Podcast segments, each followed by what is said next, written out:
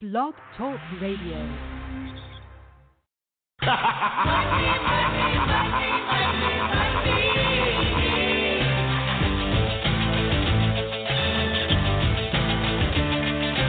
Everybody's got a price. Everybody's gonna pay. Everybody, it's Ted DiBiase, the Million Dollar Man, and you're listening to the Wrestle Talk Podcast.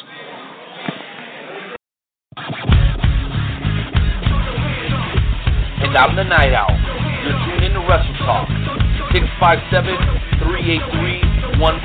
We'll be discussing WWE, NXT, Lucha Underground, ROH, fantasy wrestling, and we'll have some of the best damn interviews from professional and independent wrestling that you've ever heard. And I'm Joe Lance.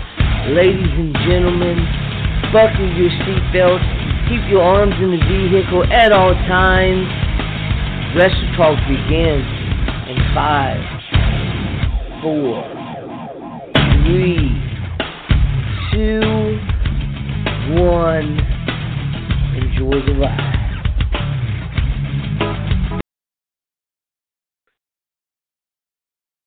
What is up, Wrestle Talk family? How is everybody doing tonight, ladies and gentlemen? Oh my goodness, what a episode we have for you tonight.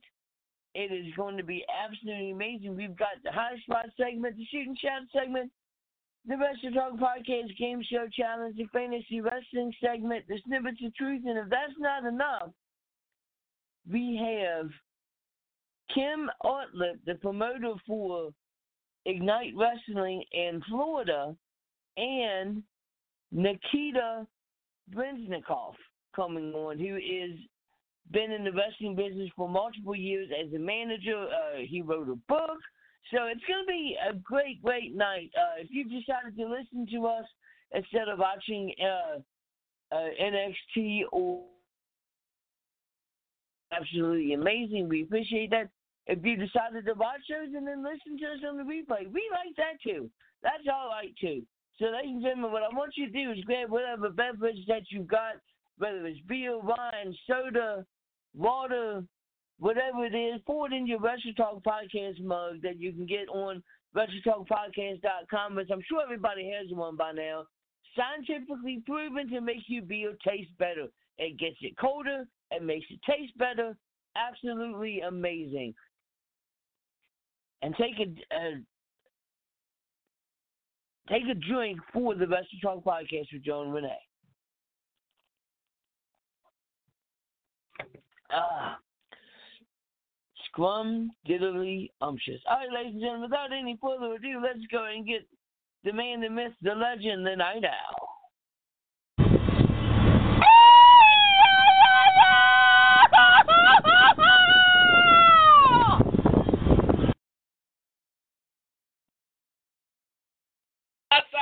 Pasa, que pasa, que pasa, que pasa, loyal members of the Wrestle Talk family.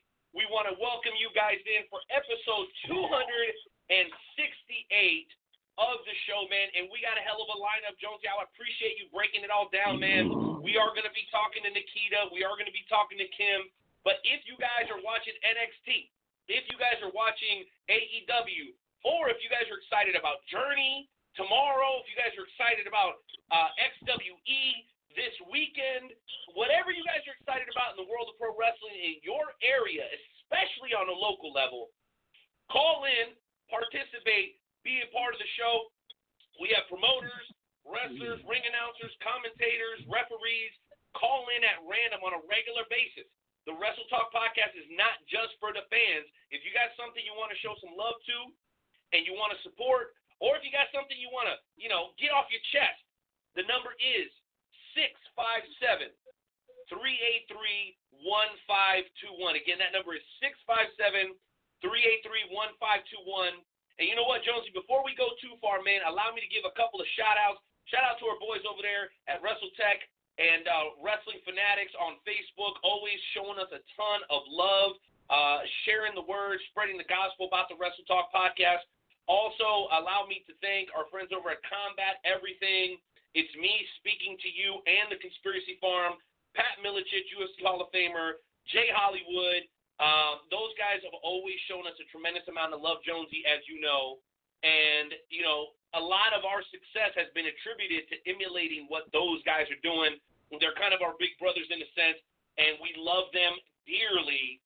And uh, last but not least, man, Rathbums Engraving. Jonesy, I heard you kind of, you know, ask everybody to, to raise their glass and take a drink a little bit earlier.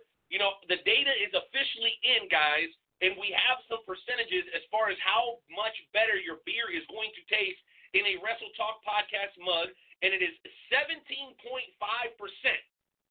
Again, that's 17.5% better is how much better your beer is going to taste when you drink it out of a Wrestle Talk podcast mug, man. All that said, Jonesy, I'm ready. I'm I'm fired up for today's show, man. Did you have anything else you wanted to hit on before we paid a visit to our friend Carl Lewis?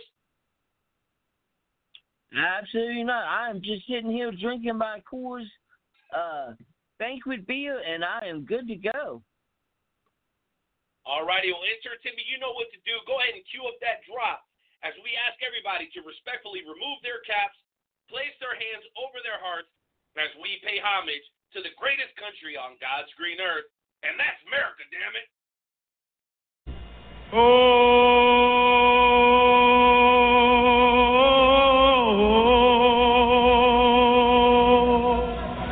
oh, oh say,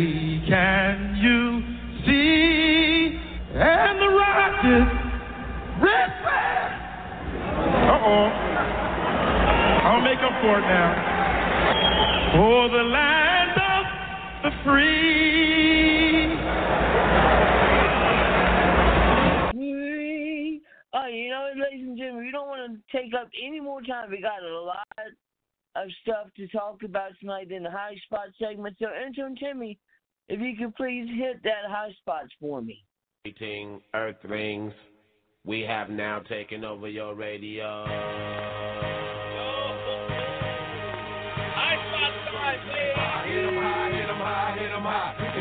Hit 'em low, hit 'em low, hit 'em Going low. straight to the hole. You ain't got no game. I'm breaking you out the frame, coming through like a train. Sucking it takes over the whole. All right, ladies and gentlemen, it is now time for the high spot segment. We would love to hear your thoughts on what is going on in professional wrestling. The the number to call in is 657 383 1521. That's 657 383 1521. Oh my goodness, we got so much stuff that we wanted that we want to talk about. Um, the one thing that I wanted to touch base on was recently Seth Rollins did a interview and and in his interview he made the statement that when Kenny Omega is finally finished working the minor leagues, he would love to to wrestle him at WrestleMania.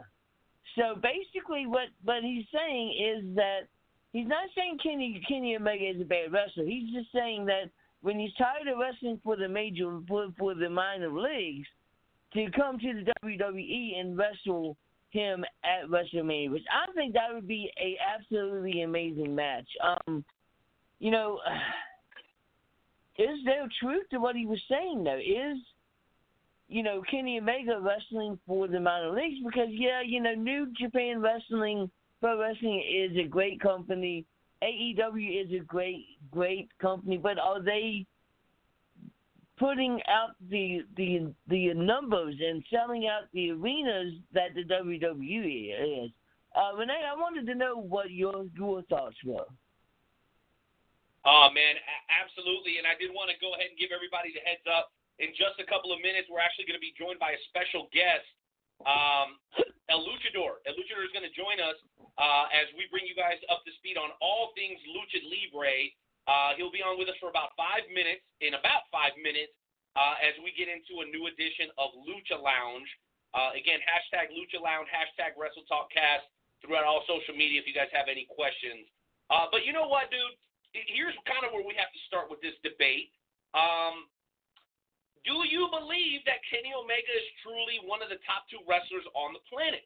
Because when I saw that, and uh, if you guys follow us on social media, again, that's at WrestleTalkCast, you would have seen that we dropped that clip. It was at some sort of con, and a fan asked Seth Rollins how he felt about the possibility of one day facing Kenny Omega. And Seth Rollins' response was, well, if he ever decides to leave the minor leagues, we can do it at WrestleMania.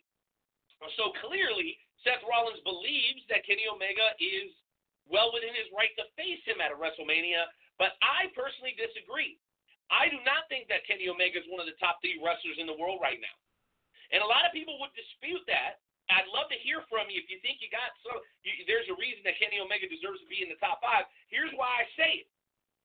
Number one, tell me the last four to five star match Kenny Omega had that did not involve Okada. Because Okada has continued to have four and five star matches without Kenny Omega.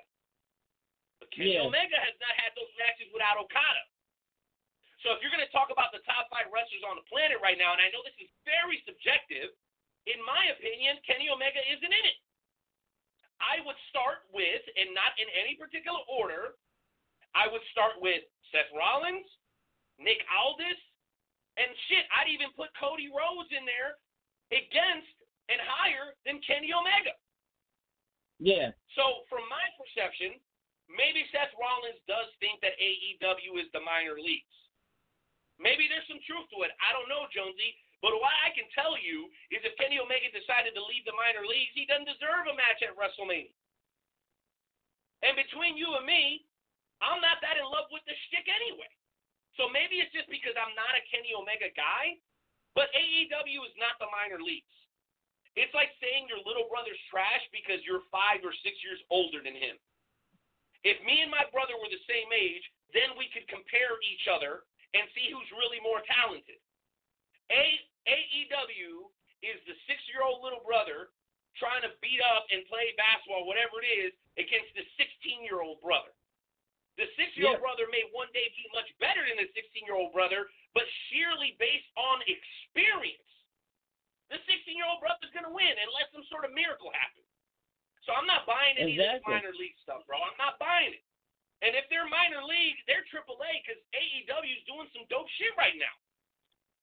So that's how I feel about the Yeah. whole situation. I'm not taking the bait, and it's crazy to me because it's pretty much just Seth Rollins that's firing back. Nobody else in WWE seems to be spending a whole lot of time talking about AEW unless they're asked. And in his defense, in this particular clip, which we shared on our social, he was asked about it. But those are just my thoughts. It's, it's funny because we posted that video, and immediately a, a friend and listener of the show, Rick Olson, was like, Seth Rollins is trash. And I was like, all right, well, we might as well take the post down with that kind of insight, you freaking genius. You, you remember, uh, um, you remember 9000, bro? You remember 9000, Joe? from the group? Yeah. Yeah, that Rick. I remember. That Rick. That Rick. He got a little salty at me. He got a little salty. He's like, oh, I didn't know you guys were that professional. I'm like, hey, bro, if you're going to come with a take, give us context. Don't come on here like you're nine years old and just start calling everything trash. If you want the smoke, you know the number 657 383 1521. We want to hear your opinions with context, especially if it involves something like this the situation between Kenny Omega and Seth Rollins. Those are my thoughts on it, Jonesy. What do you got on your mind tonight, man? You know, I I I I, would definitely agree. Uh, Kenny Omega is a great wrestler, but the thing about Kenny Omega is this, and there's been a lot of people that have said this. Kenny Omega can't have a good match unless he has somebody that's there that that can make him look better than what he actually is. I've had a lot of people that have actually said that, and that's why Okada and him had such great matches because you know, both wrestlers made both wrestlers look better than what they actually were. Uh, so, you know, absolutely 100 per percent. And the funny thing is, is that whenever somebody from AEW says something about the WWE, you get these AEW fans that are are like going nuts. You know, oh, it's the they're greatest thing. Yeah, it's the greatest Those thing ever. When Cody bro. Rhodes, when Cody Rhodes destroyed that the uh, throne, it was the greatest thing ever. When Chris Jericho, uh, you know, talked talked about the uh, uh, Jake Hager and uh, the the People, saying it, it was was a stupid gimmick, which, in my opinion, We the People that gimmick was the most over that Jake Hager has ever been in his entire professional wrestling career. And then, you know, Agreed. so it's like AEW AEW is always taking shots at the WWE, but yet when Seth Rollins takes one shot, oh my goodness, Seth Rollins forgot where he came from. He forgot where he came from. And it's like, dude, give me a freaking break. Yeah, I definitely think it's a little Uh. ridiculous, and, and I'll tell you what, the feedback is starting to come in, even on tonight's show. And uh, I'm gonna kind of read a tweet here real quick. And by the way, we do have an awesome tweet of the week this week, so hang on, guys. Right after the Lucha Lounge, uh, we'll give you guys this week's tweet of the week. But um, it says here, this is uh, Labor Playins, L A B O U R P A Y N Z on Twitter. It says, Am I watching wrestling or gymnastics? Don't get me wrong. A lot of the stuff they're doing is cool. However, I feel it's way too over the top in such a short period of time. Hashtag AEW, hashtag AEW tag tournament. So, as a very direct contrast, Jonesy, to what we're seeing with Power, a lot of people are already starting to make the assessment that AEW is maybe a little too flippy and not enough real. I don't know. I think they do a good job of balancing it out, considering who it is. But for me personally, I'm with this tweeter.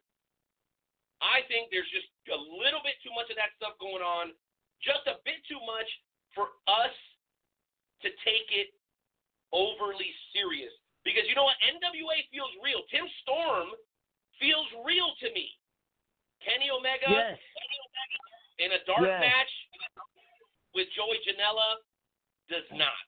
And by the way, I'm really proud Yeah, of Joey. We can talk that. We can talk about that later because I think he's had a great week. But uh, what else, Jonesy? Are we ready to get into the Lucha Lounge or what?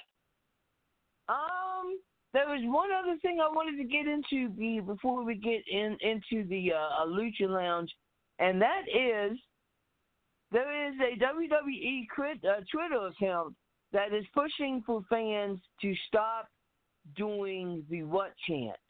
Uh, and I don't know if it's going to work. I don't know if it's going to make Jonesy, them I'm sorry, them bro. them You, them. you broke. Hey, hey, you you woke up. A, you broke up a little bit. Can you can you repeat that again? I said there is a Twitter account. What? You can trust him. What? What? What? See, I knew What? it. I knew it. What? What? I don't know. Huh? What? What? What? Look. All right. All right, go go ahead. I don't know I did that. if Listen, it's gonna work. I I, did it I for a don't know if I it's I don't know if it's gonna work or not. If it's gonna make them them do it more.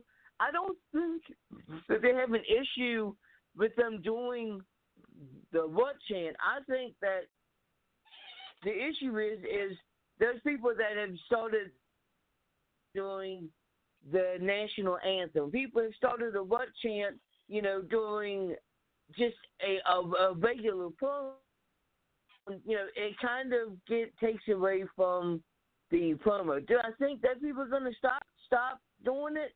Absolutely not. They're not going to stop doing the what chant. If anything, it's going to cause people to do it even more because it's like Yep. a kid. If you tell a kid not to do something, they're going to do it. if you put a red button Well, in front of a you what, kid and say, "Don't push that red button," you can guarantee you that 99.99% of the kids, maybe not your kids because your kids are, all angels, Renee, are going to hit that Well, red thank button. you. well, I appreciate that, man. It, it, we we call that old-fashioned parenting, man. You give you give them a whooping every day, twice a day, whether they need it or not. uh, no, but listen, bro. he- he- Here's what here's what I wanted to say about that, bro. Um, the what chant uh, was it grew out of kind of nowhere, right? Uh, that Stone Cold promo that we all remember. Um, here's where Mhm. I do understand. I understand the movement to a certain extent, Jonesy. I understand it because sometimes those chants come off as racist. Okay? You'll find that in many instances, when Shinsuke Nakamura or the Kabuki Warriors or Andrade Cien Almas, when they're they're making that that extra effort to try to actually cut a promo. By the way, thank you guys who are all watching live right now. Do me a favor, tap the thumbs up in the heart so we know you're here. Tell us where you're checking in from and share this broadcast. We want to hear from you. We want to see you active as you guys continue to support the Wrestle Talk podcast. We we we thank God for you guys every single day. Every single day. I don't know if you guys know that, but we pray here on the Wrestle Talk podcast, and we're always including the members of the Wrestle Talk family in our prayers, no matter what you're going through. But that's why I think some people some people started to catch on to it. It happens more frequently, not exclusively, but it happens more frequently when it's somebody whose first language is not English. That's why I think it's a little bit disrespectful. Now, on that note, Jonesy, because I know we got to get into Lucha Lounge, you know what I find even more disrespectful than the what chant? You know what chant needs to go before the what chant? It's the CM Punk chant. This is awesome. That chant. No, no, no. This is, I mean, you know, it, it, there's kids in the crowd, bro. You're going to get some of that. I'm talking about the adults, okay? The CM Punk chant during matches, bro. Now, that is disrespectful to the nth degree. Because what's more disrespectful than me and you sitting here doing a show, and then somebody comes on and starts going, Stone Cold Podcast, Stone Cold Podcast. You get what I'm saying? Like, that is way more disrespectful to me than what, what, what, like, by, by a mile. So if we're to petition to get rid of anything, we need to get rid of the CM Punk chat because that chant happens during matches with talent that probably doesn't never even wrestled against CM Punk. They might have not even been in the company or gotten to. He, he was long gone when they got there, and you have a match that isn't quite as entertaining as the fans would like. And what do they do, bro? They start with that shitty CM Punk chat. If there's anything I could get rid of in wrestling, especially nationally televised wrestling, it's that because that shows a sign of disrespect. You would never see that in Mexico. You never see that at AAA. You would never see that NJPW. But no, in the good old states, especially on the north side of this country, okay, you're going to see a lot of that kind of disrespect. And honestly, I don't like it, Jonesy. I don't like it one freaking bit.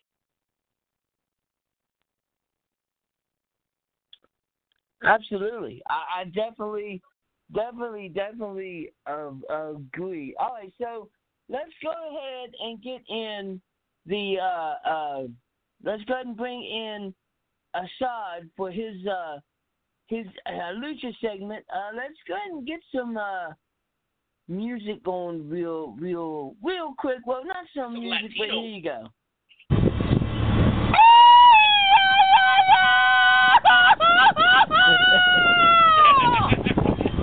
What's going Wait, on, throw How you doing? Wait, wait a minute. It's wait all minute. yours, sir. I Take it away.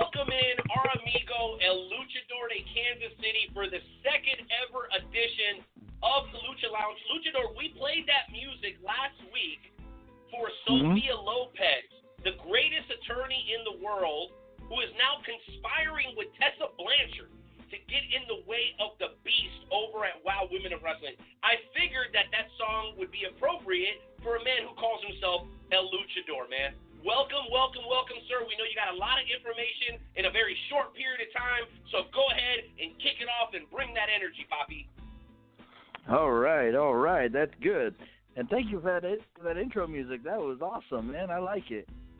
Yeah, me too, man. It's good stuff. Good stuff. All right. Well, hey, um, just want to start off by saying, uh, of course, you guys were talking about um, Kenny Omega a few several minutes ago, you know, We were. and um, Yes. there is something there is something that everybody should know what took place over the weekend in uh down at AAA Lucha Libre. Of course, you know there was a show in at AAA Lucha Libre Heroes Inmortales 13. Um, Yes. AEW superstar Kenny Omega. He has become the brand new AAA Mega Champion. He defeated and ended the 420 day championship reign of Fénix to become the new champion. Now, uh, recently, since this match took place, there have been some critics of his, obviously. They say that he should never have won that match, that it should have been somebody else that, that would have ended Fénix's reign as champion, you know? And, uh, well, you now get this. I don't know if it's true or not. Maybe I'll see it on AEW AEW Dynamite tonight. But Kenny Omega recently said that he plans to bring that AAA Mega Championship belt with him to AEW shows. Now I don't know if this could be a lead up to maybe a rematch with Fénix at AEW's Full Gear pay per view in November, or maybe we could see them fight the have the rematch probably this weekend at um, another AAA uh, Lucha Libre show called. Let me guess. It's called uh, Conquista Total. Yeah, Total. I guess Conquista Total 2019. And well, I believe we'll probably see him defend that title at AEW's Full Gear show because obviously I don't think he would want to step it, step foot in uh, Mexico City after what took place over the weekend. Well, we all know how the fans down in Mexico City can be, and I'll tell you what, for everything we said about Kenny Omega, I think this is a good sign. And I haven't seen the match, so I'm not going to pretend like I know what happened. But a Rey Fénix Kenny Omega match may be exactly what the doctor ordered. What do you think, Jonesy? I would definitely agree. I, I I would definitely agree. Rey Fénix versus Kenny Omega. Maybe. Maybe. Maybe. What That else could you got fun. for us? Yeah. What else you got, Lucha? Well, speaking of which, you know, you know now we've been talking about the the big lucha lucha libre companies like AAA and CMLL. Now, what about the what about the smaller promotions in Mexico? You know, we got I got several. There's one promotion I want to talk about recently, and they are teaming up with uh, another new promotion called MLW. I think you I think you know this promotion quite well. They're called the Crash Lucha Libre, run by uh, Konnan, I believe. And yes, uh, absolutely. They they do great stuff. Yes, and recently on uh, MLW programming, which is available on YouTube or beIN Sports if you have that channel, they've been pulling out great matches and shows on MLW Fusion. Oh my gosh, these these shows I've seen on YouTube are amazing. They are just like like holy cow! Why why hasn't anybody noticed the Crash Lucha Libre? I mean, you've seen. I mean, there was this um recently uh, Tijuana street fight between uh, Josef Samael from the Contra unit taking on uh, Renta Promociones Dorados uh, protege, uh, superstar Hijo de L- L.A. Park, and obviously they they basically beat the hell of each other up until I guess the remaining members of Contra unit beat beat the living crap out of uh, Hijo Hijo de L.A. Park. And it was just a it was just the craziest match I've ever seen. You know. Well, you know what? And, and I'll tell you what, Jonesy. You know, I heard the name mentioned. Uh, you, you talk about Hijo de la Parca, and then you talked about Salina De La Renta. Obviously, Salina being a former guest of the Wrestle Talk podcast, uh, one of the best up and coming managers in the game today, regardless of promotion. Uh, I do have to ask you about this, and thank you for sharing that, Luchador. What you mentioned, La Mhm. Parca, man, we all saw uh, earlier this week um, that La Parka was in a very, very serious incident uh, involving a tope suicida uh, where he caused some significant damage to his neck. Can you give us an update on La Parka? Uh, yes, absolutely. Actually, um, let's see here. According to the the reports I've read um, these last several days, La Parka suffered a neck and cervical fracture during during that match. He had a match with uh, Rush, I believe, in Monterrey, Mexico. It was on, Yeah. on Sunday night, and uh, he was rushed to the hospital, and I guess the match was called off. And um, the following morning, on on October 21st, 2019, uh, I guess they had a immediate neck surgery for uh, La Parka, and it turns out he's going to be out of action for possibly three to six months. And uh, recently, I think it was, I think it was early this morning, I believe he met, he uh, wrote he he posted a Facebook post on his on his uh, Facebook page updating his fans about his neck surgery and his recovery for uh, for the foreseeable future. Hopefully, he returns uh, to full health when he comes back. But Well, awesome. Let, And listen- let's hope. Go ahead, let's I'm hope sorry. that Please LA go ahead. let's hope that that LA Park comes back with a uh, you know has a speedy recovery. Now I do want to make it known that this is not the La Parka from WCW. This is a different LA Park.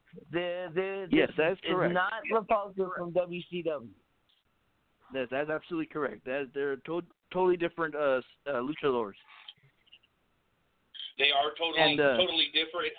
And, and you know what? Let me jump in here, Luchador, because we do have um, Nikita that is ready to come on here in just a matter of moments, and I know you're gonna hang on hold to listen to that interview, man. The legendary manager of Nikita Koloff. Um, it- Mhm. It's gonna be uh, or or so sorry. I'm getting a message here. But anyway, so uh, we're, we're going to get an opportunity to talk to him in just a matter of moments. But there was one more bit of news that um, that I know that you wanted to share with the Wrestle Talk family, and that is Mhm. involving uh, one of the most legendary mass wrestlers of all time.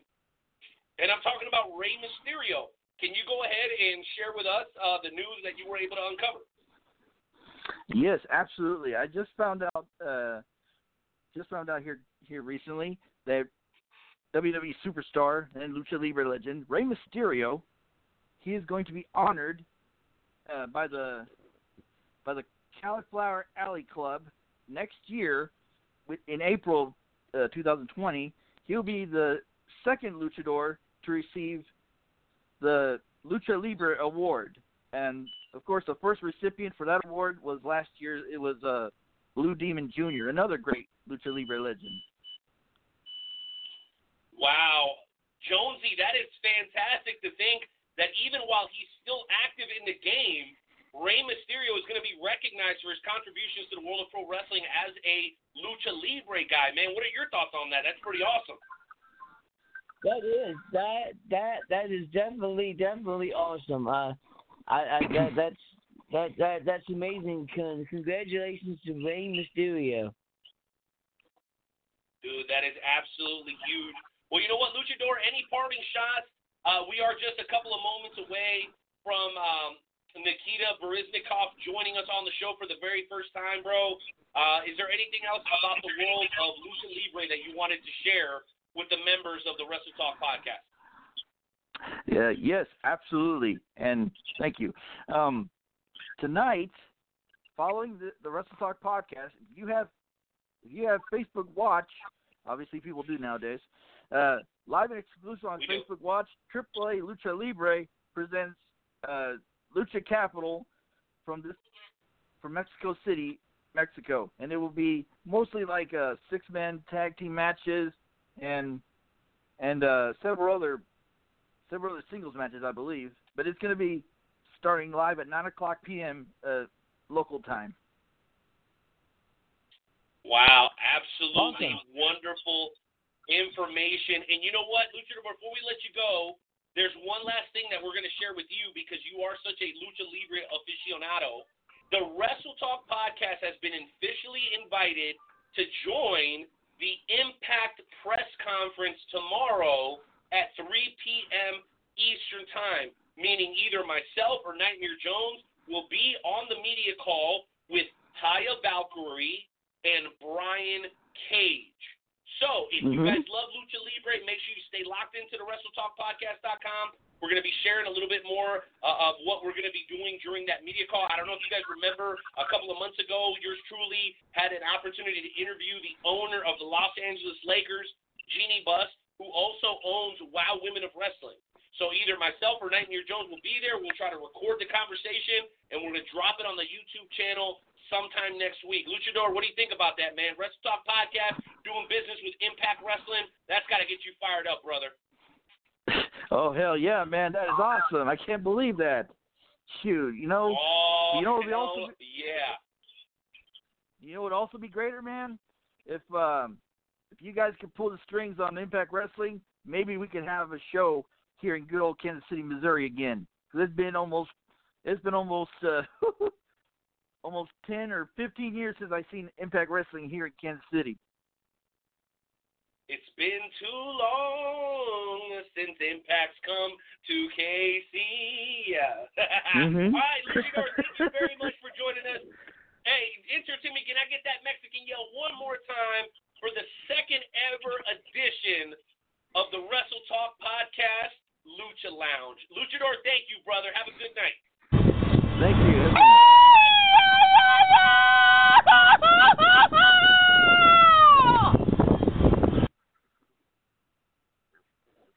Awesome. Thank you, sir.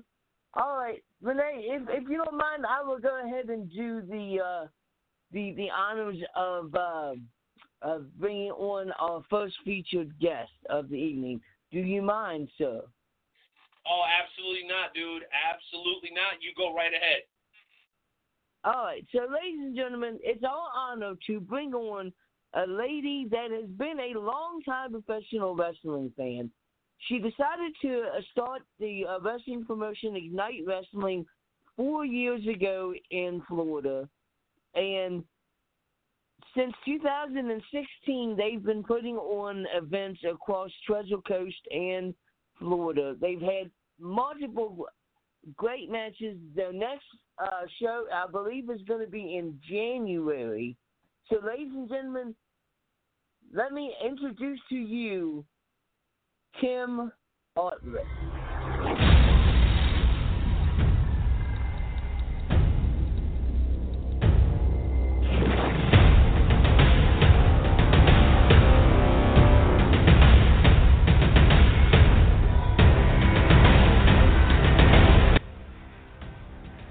Kim, how's it going? It's going great. How are you guys doing tonight? I I love that luchador segment because I am such a Rey Fénix fan. Oh, that is awesome. Us awesome. too, Kim. Us too. that is is awesome. So you've been a a long time wrestling fan. Can you tell us about growing up watching professional wrestling? Um, I saw my first live match probably in '69. That's giving you a Wow. little see how old I am. Uh, I grew up near Pittsburgh. Uh, I'm from West Virginia. Grew up at, up Uh-huh. near Pittsburgh, so uh, I'm a huge Bruno Sammartino, Stan Hansen, Ivan Putski, The Sheik. The uh, I'm the classic '70s. All of those guys. That's what I grew up on. Nice. I I I'm I grew up in in the the uh, the eighties. So by that time, you know they they they they were still around, but by that time it was Hulk Hogan and the Macho Man, and um. So you decided four years ago to uh, uh start up the wrestling promotion Ignite Wrestling. Uh, what made you want to go from being a wrestling fan to being a a a owner of a company? kind of two reasons. One, there where I, actually where I live, there's nothing quite like this in this area, and some of the companies I'd seen down here were uh, kind of on their way out. Um, I just felt that if it was done correctly, it could really be huge down here. Absolutely, and and everything that that I've seen, it it it it it, it is one of of the best pro- promotions in uh, Florida. There's been a lot of great wrestlers. Uh, you know, even some some of the wrestlers that that Renee knows, the Jim Nasty Boys have been there. Uh, uh, you know, the the uh, there's, there's so many wrestlers that that have wrestled all over the place that have wrestled there. Uh, you know, uh, Kennedy Brink, who is a, uh, a a referee for the WWE, has wrestled for Ignite uh, of, of wrestling. How does it make you feel when, when you see wrestlers that wrestle for you guys wrestling for like the WWE or AEW? I I'm super proud of these guys. They are such hard workers, and they put so much effort out. Like Leo Rush and Lince Dorado, Danny Burch, um, Mhm. Santana Garrett. They've all gone up to the WWE, and I am so proud of these guys um, because uh, they worked for it. Uh, they really put the the work in to get there. Absolutely. Um, I don't want to take up all of the uh, time because I know that my co-host has been chopping at the bit. So, Renee, why don't you stop on in here with whatever questions that you have? Uh, you got it. Uh, Kim, as always, uh, we know you're super duper busy, uh, you know, holding it down for one of the hottest promotions in the country. So thank you for making time for us. Um, I, imagine life's been a bit of a whirlwind since January 2016. Uh, you said that you stepped in to try to revitalize wrestling in the area.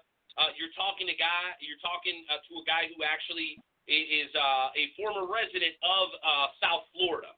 Uh, so I know that when I was growing up, there wasn't that much out there um, in, the, in in terms of independent professional wrestling, and I'm glad um, that that people like you have taken it upon yourselves to try to revitalize it.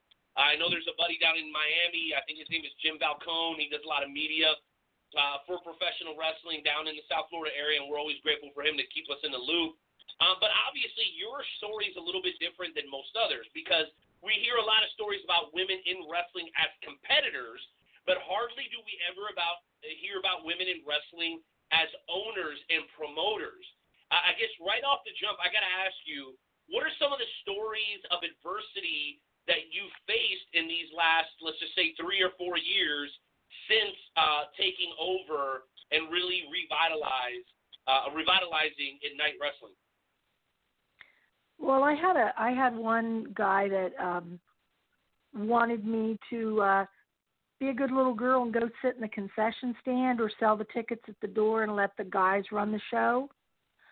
And uh Mm. yeah, he has nothing to do with my company. uh I, I mean I, I've I've I've I've heard it all. Um, you know, I I actually just did a TEDx talk this Saturday and and talking about the the same thing. And there's a lot of people that think unless you have wrestled or uh, you have no business in it, or only ring veterans should be promoters. And I don't get that because re- being a, wrestling promoter is event planner. It is social media management. It is marketing. It is advertising. It is merchandise. It is so many things that go into it. And a lot of these people think, and this is why I've seen 13 companies fail in Florida in four years. It's more than calling your buddies, slapping a ring up in, in a in a pool hall, and putting some posters on a t- couple telephone poles. It is a 24/7 job, and they just don't get that part.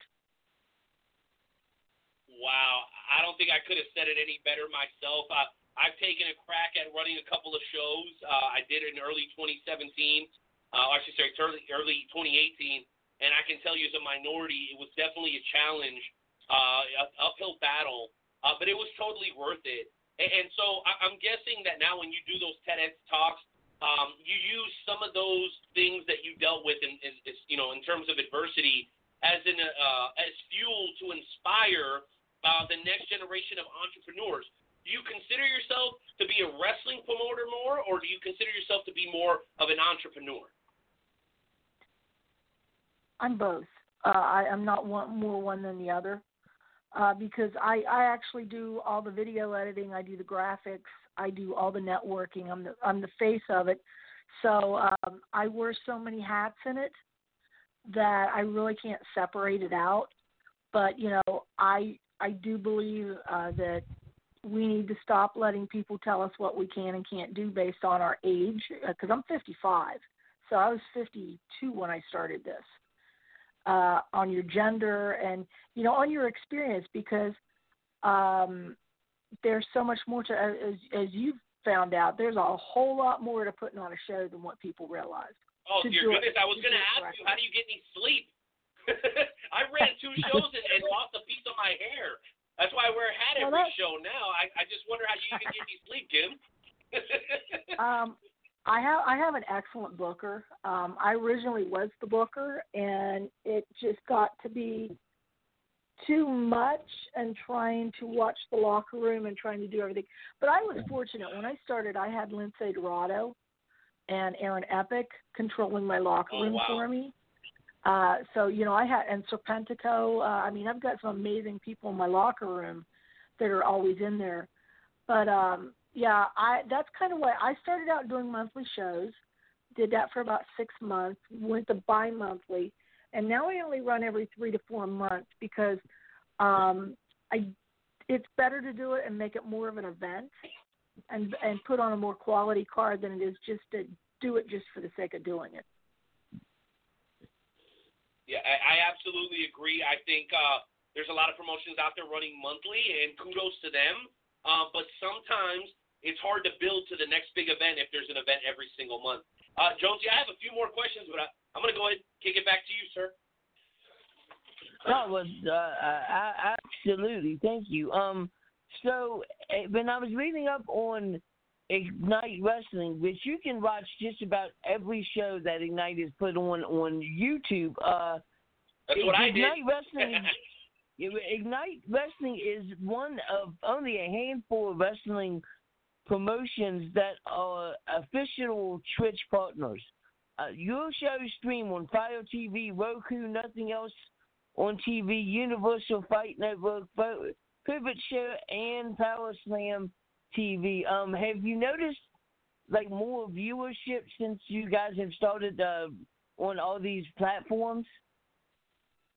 Oh, definitely. Um, we have right now, I believe, twenty thousand installs just on Roku.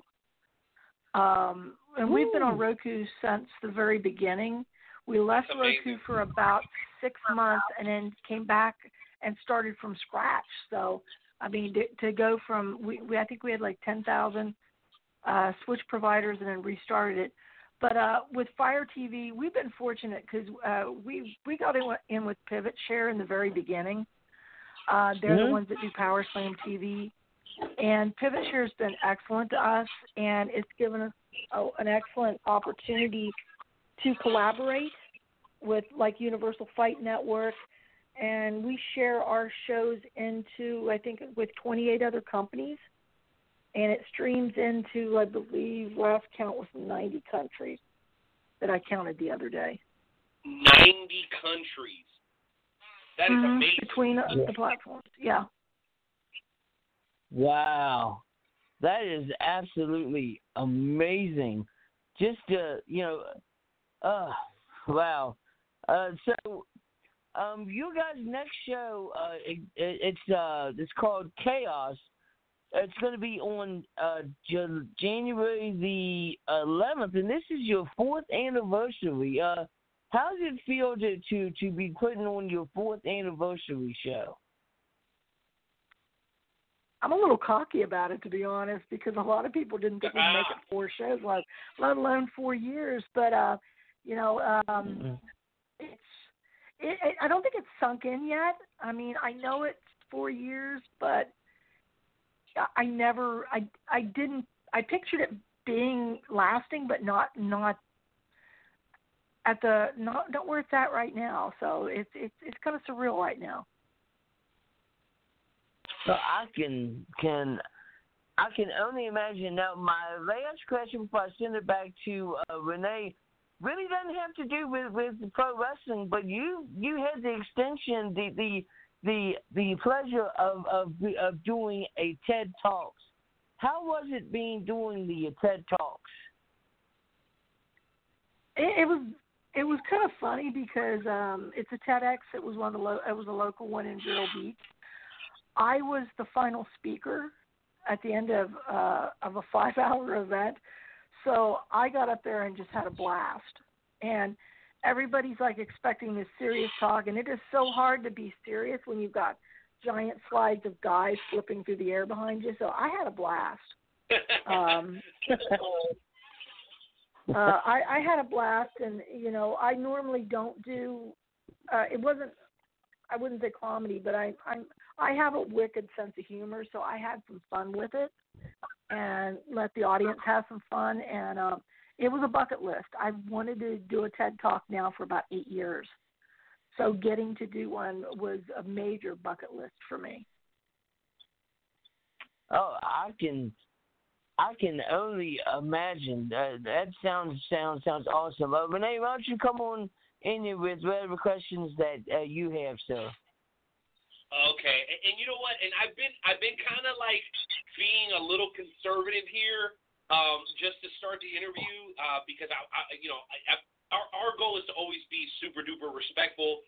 But since you said what you said, Tim, and you love to have a good time, I I want to see if we can pull one of those uh, um, oh so fun stories from the road or the locker room or some sort of funny mishap or something. I'm sure after four years of doing this 24 7, somebody do the math on that. How many hours of work is that?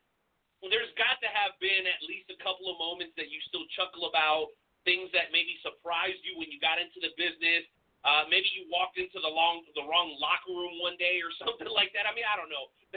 maybe that's a little bit out of left field. But do you have any interesting or fun stories that you could share with the listeners of Wrestle Talk Podcast? Because you have the ability to go everywhere. You're you're with the commentators, you're with the ring announcers, you're with the girls, you're with the guys, you're with the refs. So you get to see uh, um, pro wrestling from a different perspective than anybody else in the world. Can you share with us maybe just one or, or two of those fun stories? Um, I'm trying to think what uh, I can say that I can say on the air. I, I, and by the way, this is internet radio. Okay, this is internet radio, so like, there's no restrictions here. You can say what you want to say, sis. Oh fuck yeah! ah hell yeah! there it is. there's the heavy metal. I mean, uh, I I had some fun, but what what kind of one of the things that's always cracked me up is because I go in and out of the locker room, is um is how how how funny some of these younger guys are. The older guys don't really care; they're just changing, and, and these younger guys are so funny because I'll see them like diving behind tables and stuff, and I'm like, dude, I think I'm gonna see that I haven't seen before. but you're like, trust yeah. me, honey. Well, You're, honey, I'm 55. There's nothing you could have, you could show me that I haven't seen before. but you know, we've we've had some funny moments. We we had we we've had wrestlers that you know we've had. Uh, I've had a wrestler, and I won't say who it is, but I've had to say, dude, you need to put something on under your gear because when we look at the video and the photos, that you look like a pendulum clock. There's stuff is swinging that shouldn't be swinging in these photos. And oh my God! Oh my! Post that on Facebook, and, and what interaction we'll get from that, I don't know. But yeah, I, I I've been fortunate to have uh, John Cruz. Uh, I, I love John Cruz, but I in the beginning I never really gave John Cruz any direction because I trust John. He's Serpentico, and um, so you you never knew when he was going out there what he was going to do. I, I mean, I've seen this dude go out there, take hats off of um it was a uh oh shoot. I forgot it. I just forgot her name. Uh Kaylee Farmer. Uh the one that used the one that's um the valet in NWA, the really big Amazon girl. He took her hat Oh, and Camille. wrestled a tag team Camille, Camille- uh, yeah, Camilla- you Camilla defended Kane. her on the show. Yeah, absolutely. Yeah, Camilla Kane. Uh, she came to watch the show, um, and so she's sitting there with this adorable little hat on. He wrestled the entire match wearing the hat, never lost the hat. But I mean, just I mean these these guys were just so goofy uh, and and so funny, and I never knew what I was going to see when I'd walk into the locker room or what they'd be saying or singing or and, and dancing and you'd tell them don't walk on the tables and turn around. Uh, you know, there they'd be on the tables. Um, it, they, they, it, it's it's like herding cats. I love these guys, but sometimes they try to see if they can crack me up. Uh, and and they're so they're so damn funny. Um, you know, because I've I've I've I've I've had a lot of hysterically funny Mr. 450, uh, Mecha Wolf. You get you get Lince Dorado, Jay Rios, John Cruz, and Mecha Wolf in a locker room together with Danny Burch. You you know, just run. Because. I would I would miss. I was missing most of the show because I was back there laughing so hard at these guys and the stories they tell. But yeah, I I wouldn't Yeah. trade a minute. I I I love Dream I job. love these guys, but uh, Dream, you know dream job. they. I mean, you you always have a good time. You don't want it to end, and you get to the final match, and you're like, oh crap. now I got to wait a couple months to see you guys again. Well, and, and you know what? I, I want to say this before I ask my next question. Uh, I, I, and I've seen it and heard it, and I know like you're probably pretty active on social the way that we are because we've got things to promote, right, Kim? So we can relate at least on that. Um, Mhm. a lot of guys have this perception that fans don't understand the sport well enough to be able to be successful in it. And I think what's lost is that the guys themselves are fans, and I think maybe in some cases that's forgotten because you wouldn't have gone to go train if you weren't a fan to begin with. You know, I heard um, I live here in Kansas City. Uh, Joe's out in West Virginia. He's out in Martinsburg. So you guys might have actually been neighbors at some point. Um, but there was a football player here for the Chiefs that said, uh, uh, made a comment something about, well, you know, that's how the fans see it, but us as players, we see things differently. And yes, I understand that to a certain extent, but when you're so dedicated to something, I'm sure that you spend just as much or maybe even more time working on professional wrestling than a lot of the people on your roster. So I, I want people to take that away from this interview. When you're talking to somebody like Kim, this woman probably goes to sleep thinking about pro wrestling, wakes up thinking about pro wrestling, and then squeezes her family in in between somewhere. And, and, and listen, and if I'm not painting that picture correctly, please correct me. But I just I'm saying it so that people understand. If you have a love and a passion for something, and you're willing to do the work, it doesn't matter if you were the janitor. It doesn't matter if you were a fan in the first row or on the last row. If you want to be in this business, you can be in this business. Just make sure your your word means something. And, and I'm sure Kim, you can attest to this. If you make a commitment to somebody, uh, particularly like uh, I know Ignite brings a lot of amazing female talent in. You make a commitment to these girls and say, "Hey, this is going to be the best, most comfortable locker room you've ever worked in." Then it's got to be that way. Your word has to mean something, and and I'd like to know if if there's any truth to that. Do you agree with uh, with my sentiments? Oh, absolutely.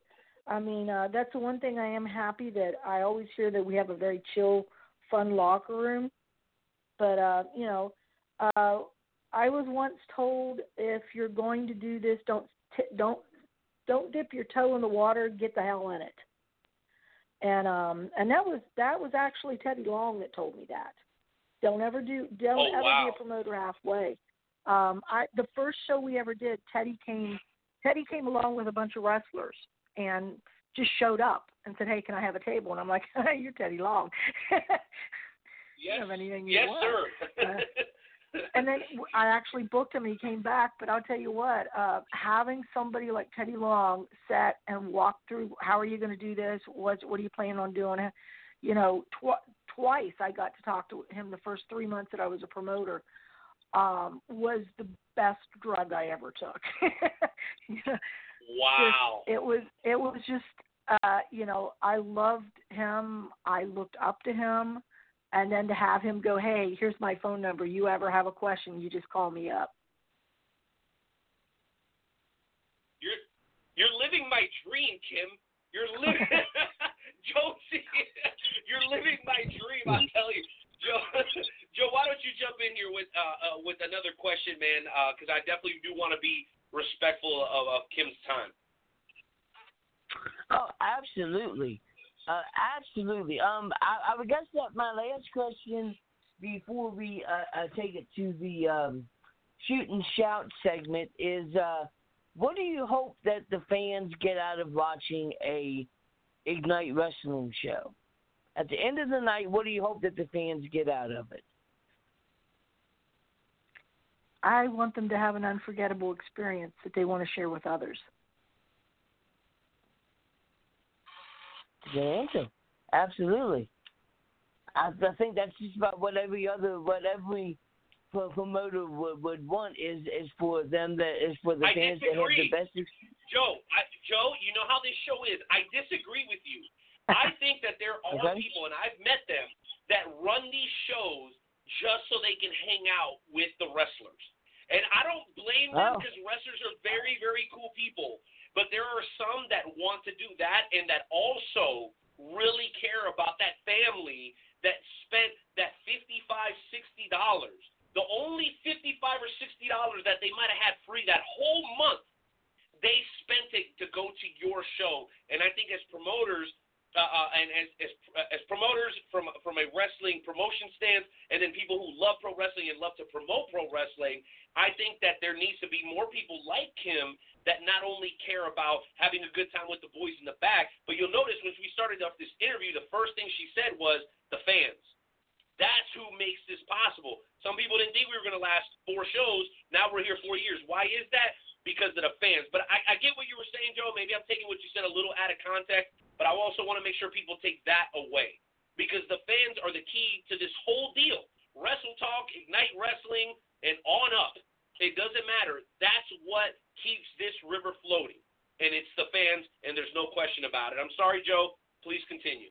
No, no, absolutely. I, I totally agree, one hundred per per percent. Um, right, we're gonna go ahead and get into the shoot and shout segment, Kim. And with this segment, this is your opportunity to. uh it's about 30 seconds to let everybody know what is getting on your nerves, whether it's professional wrestling, whether it's too much ale in a potato chip bag, what is is getting on your nerves. Uh, Renee will go first. I'll go second, and then you can uh, go last. Uh, are you down to to do the segment with us? Oh yeah. Let's do it. Oh yeah. All right, ladies and gentlemen, Angel Timmy, hit that music real quick. It's just one of those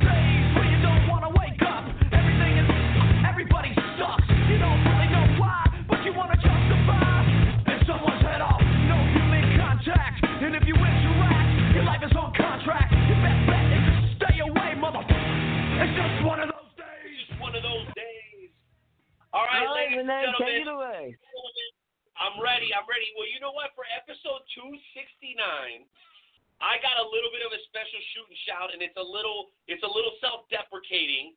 So bear with me. Why is it that thir- at 35 and a half years old, I still get acne occasionally, not all the time? Why? What? No, I haven't been a teenager in 20 years, and then every once in a while, I wake up with a big thing on my back or on my face. Or I mean, what's going on here? I thought that acne was a teenage thing. Do I need to go get some clear cell? I don't know. Does Clearasil even sell stuff anymore? I don't know. I'm a '90s kid. All I'm saying is, why am I 35 with acne? This is embarrassing. That a lot of people have told me that I have a face for radio, and I'm starting to understand why. I'm 35, I have acne, and this is making me very upset. So if anybody has any recommendations, let me know. Uh, you know, some essential oils or something. I don't know. I need something. I know this isn't wrestling related at all, but why am I 35 with acne? It makes me mad. Why? Why? Why? I'm sorry. Somebody take over because I'm done. I'm done. All right. so my shoot and shout has to do with the brand new WWE 2K20 wrestling game, and I do not understand why they would put out a game that has so many glitches, that has so many things wrong with it. People paid a hundred dollars for the uh, special edition, and they can't even get the Fiend until like for like three weeks. Like the the uh, uh, uh, original character uh, towers, you can't even use them yet. They're not even up yet. It's just I don't understand why they would put out this game with so many bugs in it. It just drives me absolutely nuts. All right, Kim, it's your turn. Take it away. I was I was gonna say cha-ching. They did it for the money. All right. So my gripe is when people facts. Real facts. when people say to me, "Oh, I don't think my business would be a good match for your company," or uh, going with that one, "Oh, Yeah, I don't think you're our demographic. Hey, my I got a demographic that spends money and is a family that that's going to come back for years. That's my demographic. Yeah. So, Look, yeah. Big, it, it was just go ahead, please keep just- going, Kim. Keep, please go. it just Bring drove Yeah. me nuts. It just drove me nuts. I was talking to a guy. Um, uh, it was a local local publication. You, you, I don't think we're a fit. You're a fit for our readers. Really? I do an event that that draws ages uh, ages six to six to eighty, and I'm not a fit. What the hell do you want? exactly. exactly. My Exactly. goodness, wait That, a minute. that, I, that's I like- believe. Go ahead, Joe. I'm sorry. Go ahead. that that that's like every year we have a, a fair in my area and every year I try to get professional wrestling every single year and every year I'm told that I think think that that it, it's it's going to be big enough. We don't think too many that enough people will will be interested in it. And I'm like, it's professional wrestling. Professional wrestling and fairs literally go together. They- it's just it's They do. For for those that don't know their history, wrestling and fairs and carnivals go together like peanut butter and jelly. But you know what? This one from all three of us goes out to potential sponsors that are missing out on tons of money. Because what are we asking for, guys? We're asking for 150 bucks, 200 dollars a show, depending on what level you're at. Hey, sponsor us. We'll put your banner up. We'll put you in a good seat. We'll send people to your business after the show for 150, 200 dollars. I think this goes from Night Nightmare Jones to the Knight Owl uh, uh, to Kim uh, from Ignite Wrestling. This, this goes out to you guys. Take that. Take this right here.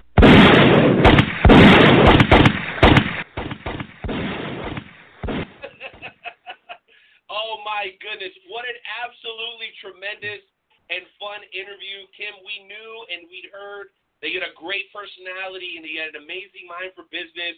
Those two things have come to fruition and proven themselves over the last four years. And then once again tonight, right here on episode 269 of the Wrestle Talk podcast, we we ask for forgiveness for shenanigans, but hope that you appreciate our fun loving style. And uh, we'd love to welcome you as the newest member of the Wrestle Talk family. Oh, thanks, guys. Want to hear something ironic? You guys will get a kick out of this. Absolutely. I had a talk radio show. Do you know what it was called? No. It was called the Wrestle Talk. Wow. oh my goodness. yeah. The- boy. awesome. The year before I started Ignite, I had a talk radio show on iHeart and live stream. It was called the Wrestle Talk, and I gave it up to focus. I I I shut it down to focus more on Ignite. But yeah, that was that was my uh, radio show, the Wrestle Talk. So All I was so are there still episodes out there? Are there still episodes out there Uh, that we can listen to? I think there might be one uh, on a live stream. The one that I, I I I interviewed George the Animal Steele, and and they deleted it when I left the radio station, and I was devastated because it was George the Animal Steele, and he's dead now. But it was the most Oh, fun. my He did half the interview. He did half the interview as George the Animal Steele, and he did half the interview as Jim Myers. It was so much fun. Wow. Okay, so you got to send us a link to that, Kim, because we'll share it and we'll watch it. We promise. If I can find it. But uh yeah, that that Wonderful. So, ironically funny that that that was the name of my radio show. It is. Well, it well- it it is. Well, Kim, we, we definitely appreciate you uh, coming on. Uh, can you give us a little bit of information about the next Ignite show and your social media be, before we, we let you go? Uh, January 11th, we're back Chaos Walking Tree Brewery, Vero Beach, Florida. Um, it is going to be uh, uh, Eric Stevens, former Ring of Honor star, will be there. Serpentico. Um, it's just going to be a lot of fun, and I'm going to have some nice hoss wrestling because seems that apparently guys really like uh, and girls really like those big guys wrestling. And uh, we are at Ignite Wrestling on YouTube, so uh, Twitter, Instagram, Facebook, every channel you can think of. Find us. We're out there at Ignite Wrestling. Awesome. All right, Kim. But, but thank you so much for taking time out of your uh, busy schedule. Is anything else that you wanted to say, Renee, before we we let Kim go? I, I do want to say one other thing. Number one, I love Hoss wrestling. There needs to be more of it. And number two, ladies and gentlemen, in case you missed what she said, she said Aaron Stevens will be there. Uh, that guy was on TV yesterday at NWA Power. You guys might remember him. He was that guy that used to follow the Miz around. What was his name? Oh, that's right, Damien Sandow, formerly Damien Sandow. Aaron Stevens will be at Ignite Wrestling at at Ignite Wrestling on all social media. Kim, thank you so much for being here, and we hope you won't be a stranger and you'll come back and join us again in the very near future. I'd love to. Thanks, guys, so much for having me on. Awesome. Thank you, thank you, thank you. All right, ladies and gentlemen, that was Kim Artlip, the promoter for Ignite Wrestling in South Florida. All right, ladies and gentlemen, we are going to be back in 10 minutes and 20 seconds with the FWWC.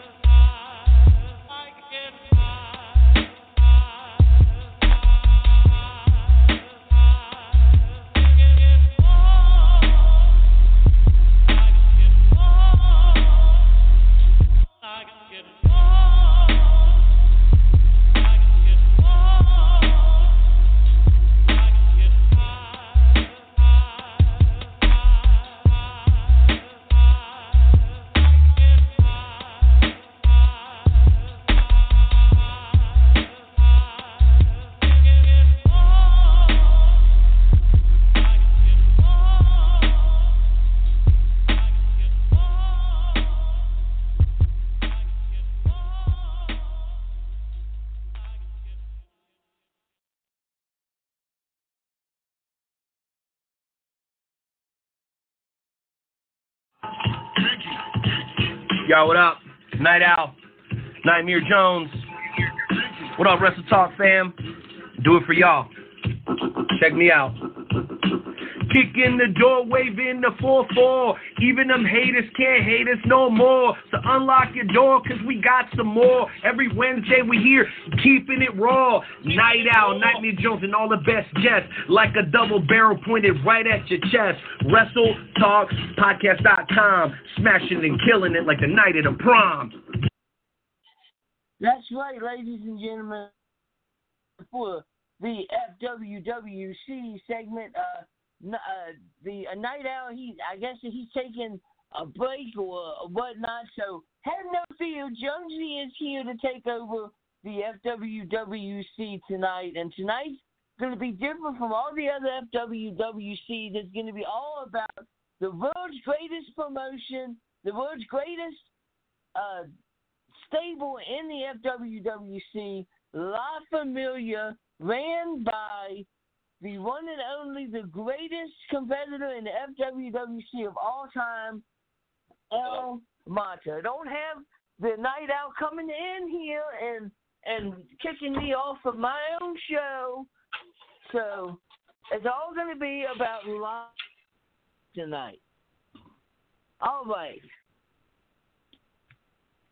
So let me go ahead and bring in our first guest of the uh, night. Uh, oh boy, this is going to be fun. Looks like I get to talk to a idiot that I get to face on Friday. El Lucha B- Board, the Kansas City. How are you, sir? Whoa, whoa, whoa! Hold on there, Nightmare Jones. Who are you calling boring, man? You and that, you make a mockery of me with this so-called, so-called new luchador mask. I see you, see you parade around recently. That's more of an idiot like you. What's up with that, man? Hey, I just call it how I see it. You know, luckily we don't have the Knight Owl here to uh, uh, come in here and, and, and put his input in, in, in, into things. But I just call it how I see it. When, whenever I see a, a luchador match, I instantly fall asleep. Your matches, you could literally take a compilation of your matches, put them in the DVD, and sell them as a cure for insomnia. yeah, right. Yeah, right. I don't think so. I'm gonna prove it to you this Friday night, Nightmare Jones. You're gonna prove it to me this Friday night. Yeah, 'cause I'm gonna put you Um, to sleep. if I'm gonna not make sure you mistaken- get. I'm gonna make sure you go to sleep in the Casey clutch. to Make you pass out in the middle of that ring. How about that? Yeah. Okay. You're well, you're gonna see what you're gonna see what it's like. I, I, I faced. Well, we know who King Joe Joe Roby is, right? And I beat King Joe Roby. So, so, who says that I can't beat El Lucha Board de Kansas City? I know that I can. You know that I can. The fans know that I can. The the the the best thing for you to do on Friday is come into the ring, lay down. I'll put my foot on top of you. The referee will count one, two, three. You walk away injured free, and I walk away the the winner. I mean, regardless of what you decide to do, I'm still going to be walking away the winner of the match, regardless. Uh huh. Yeah, right. That could, not on my watch. Not in front of 18,000 screaming fans at the Sprint Center. I guarantee you this: my fans over there at the Sprint Center is gonna be so loud. You're probably gonna get equilibrium during the match. I'll make sure to take advantage of that, pal. Uh, all right. Is there anything else you wanted to say before we let you go, sir? Yeah, you can tell your you can tell your idiot idiot boss Amatas if he thinks he's gonna lay a hand on that Warriors Heart Championship with his so-called creative control clause, he can stick it where it don't shine. So I'm definitely coming for that belt at Survivor Series, whether he likes it or not. So I've been busting my ass day in and day out ever since this, ever since SmackDown Live challenge moved to Friday nights. I'm gonna guarantee it this Friday night when I beat your ass in the middle of that ring.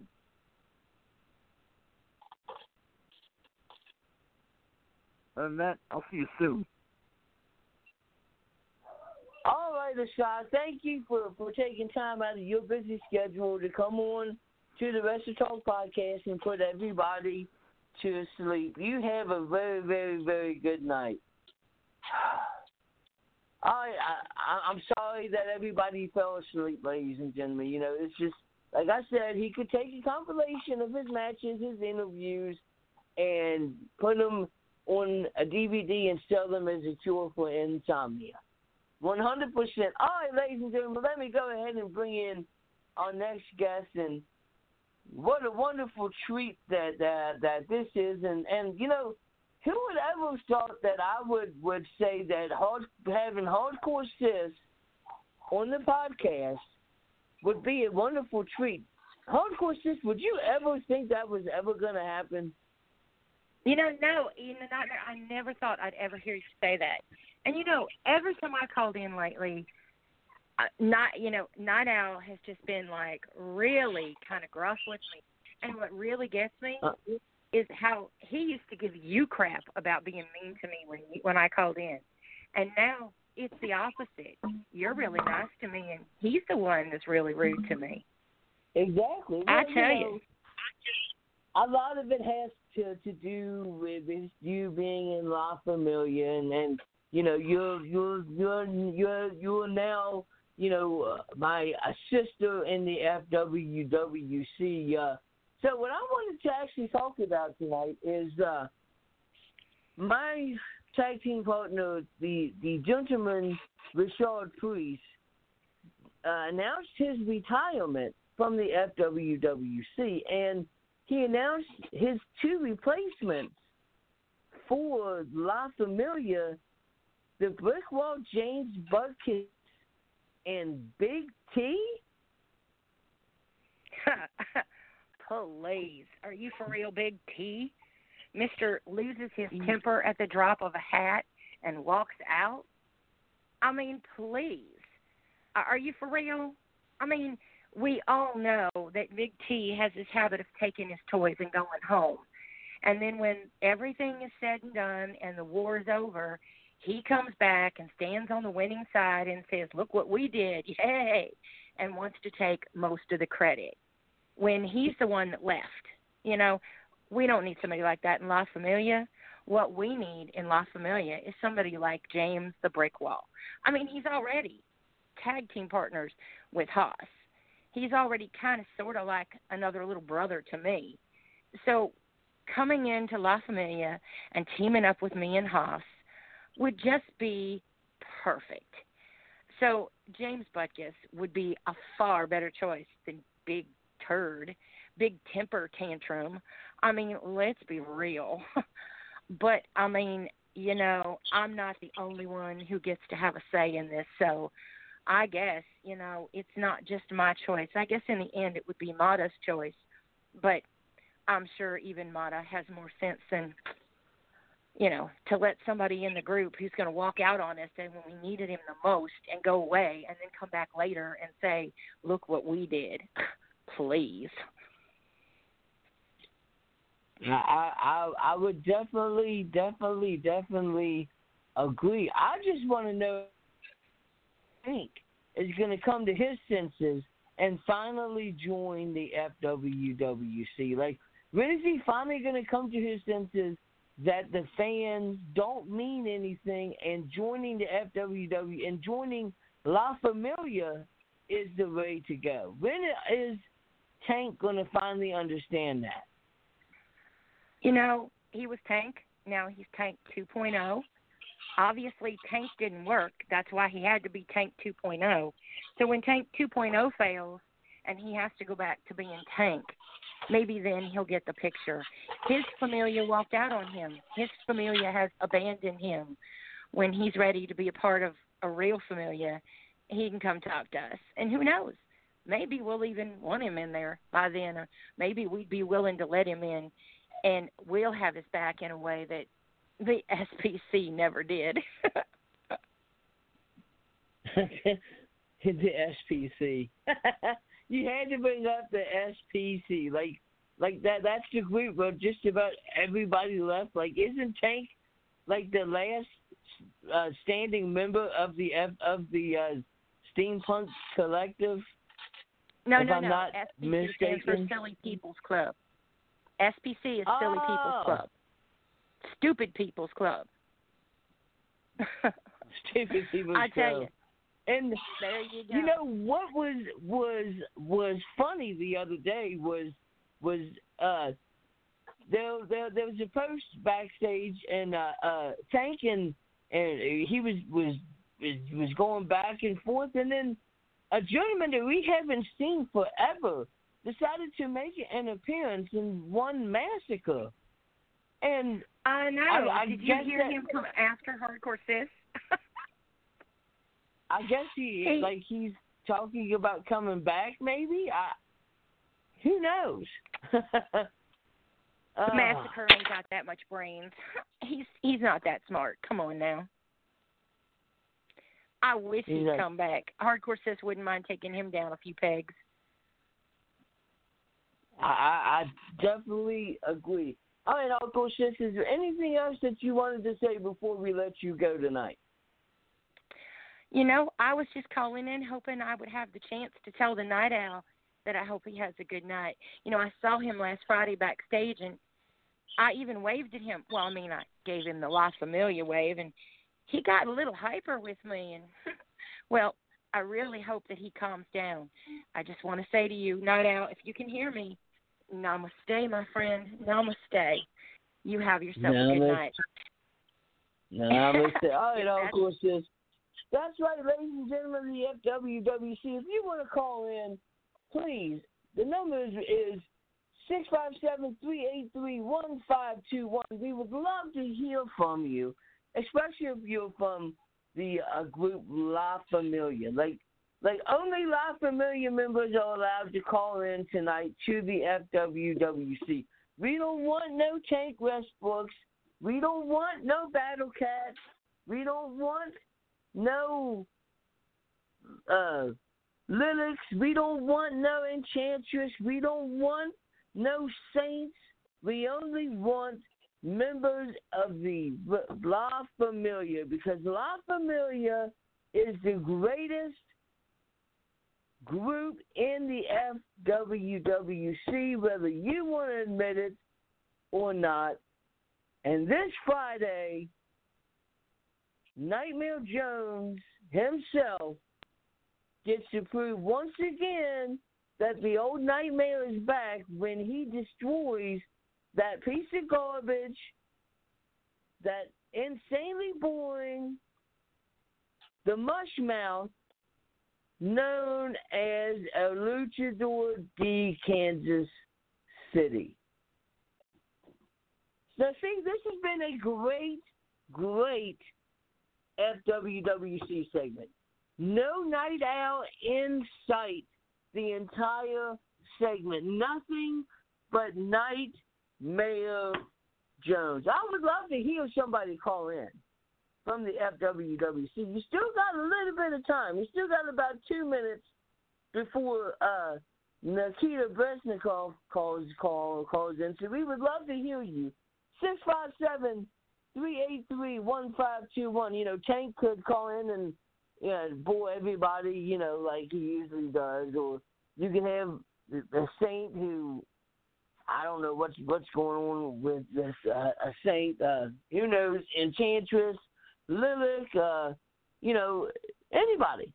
Anybody that wants to call in, six five seven three eight three one five two one. Um, I guess while we wait for some other people to call in, and so Timmy, why don't you try to get some of these people to to call in to to the uh, uh, show? Um, yeah, this WWE game. Oh my goodness, what a catastrophe! I I I, I seriously I don't know what they were thinking. Um, the game has multiple, multiple uh, glitches in it. Uh, people are, are posting about the, the glitches all over the place. The graphics on it's like they they they took WWE 2K19 took the uh, graphics and then downgraded them. Um, it's just it's it's it's absolutely insane. Um, people have been going on Twitter and started a a, a hashtag. Uh, I believe, if I'm not mistaken, it's hashtag fix WWE 2K20. I mean, it's just, it's really, really. I mean, but I will say it is a an enjoyable game still. You can still play the game. Uh, you know, you you you can still do the career mode, which is pretty awesome. Uh, you you you get to play as two characters. You can still do the WWE universe. You can still do uh, tournaments. You can still download wrestlers. Um, so I mean, it's not bad, but it could be a lot, a lot, a lot better. Knight Owl, do we have you back yet? I know that you've been listening. I know that you're here. Do we have the Knight Owl back yet?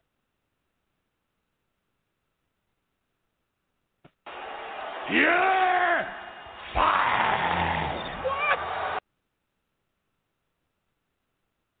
That's right, Jonesy. You heard it. You heard that drop. And I cannot believe it took close to 30 minutes for the technical department of the Wrestle Talk podcast to get me back on the air. I have not been this pissed off in a long time.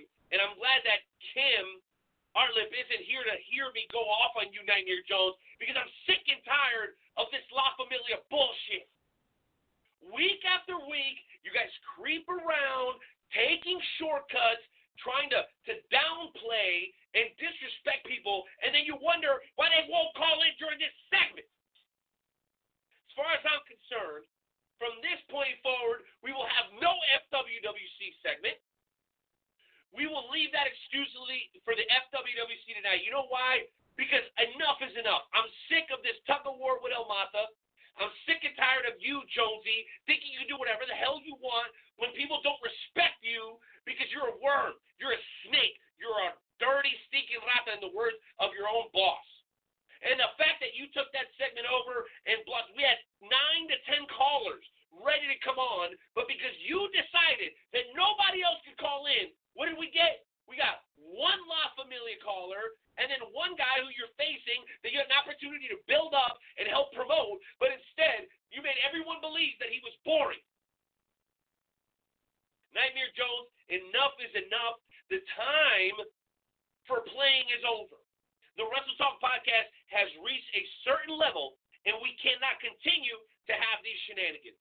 So, as far as I'm concerned, moving forward, we'll do no FWWC segment because as soon as it starts, you turn into a prick, and I'm sick and tired of it. And you know what? I used to like Susie Haas.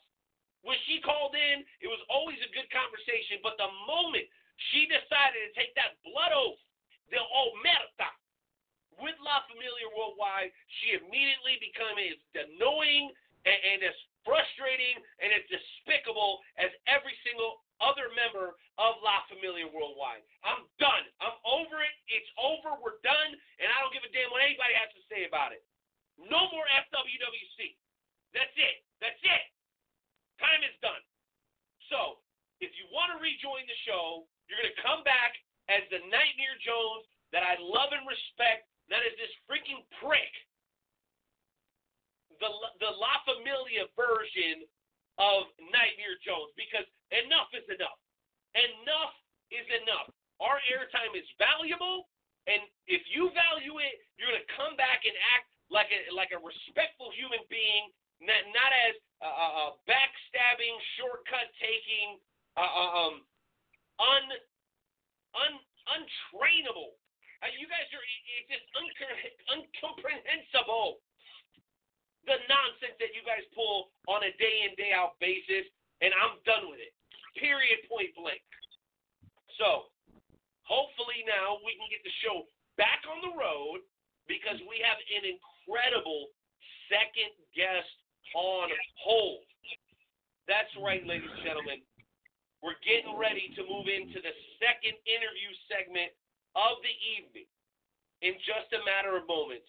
But allow me to remind everybody that the Wrestle Talk podcast is powered by the Wrestle Talk family. And if you guys are excited to be here and support the show, we're going to ask you to please, please, please, please take a moment to go over and visit WrestleTalkPodcast.com. We've got the Wrestle Talk Podcast mugs available right now. You want to add your name to it and customize it? It's only an additional five bucks. Hit us up at Wrestle Talk Podcast for more information. We're going to give Nightmare Jones just a, another second to kind of get himself together as we bring in our friend Tank Westbrook. Tank, the FWWC segment is, is basically done, but I'm going to allow you to speak on it just briefly. And then moving on from that, I wanted to ask you about something else because this past week we saw Kylie Rae make an appearance at Impact Wrestling after there was a lot of assumptions that she had retired after asking for release from AEW.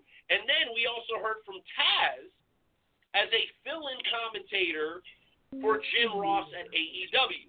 So feel free to comment on any of those things or anything you heard earlier on in the show. But I do obviously want to give you the opportunity to comment first and foremost on the FWWC. Tank Westbrook, what's on your mind tonight for Night episode out. 269 of the Wrestle Talk podcast? Night out, night out, night out. How you doing tonight, sir? Man, I'm not good, man. I'm not good. I, they they put me in a place, Tank, where I no longer even want to do that segment anymore because it's turned into just just an embarrassment. I mean, people don't even want to call in because Nightmare Jones. People don't even want to call in anymore because of this La Familia shenanigans. I'm sick of it. You're you're not gonna ask how I am? No why one would gives a I? crap about Why? Why would I The- want to the know logic- about a La Familia member? Why would I want to No know when somebody pushes their authority around? Why? Why would I ask about what they're doing when they are purposely hurting the feelings of a good true friend, the Knight Owl? You I'm see, very upset. I'm very upset. Well, Knight Owl, I'm sorry about that. In, in a couple of hours, if you want, when, when the podcast is done, hit me up. Well, maybe we can go out for some drinks and uh, you know just talk about things if you want. Just give me a shout. That'd be nice. That'd be really nice. But what I want to talk about, if you don't mind, I'm to steal a little bit of time, is about the blue brand.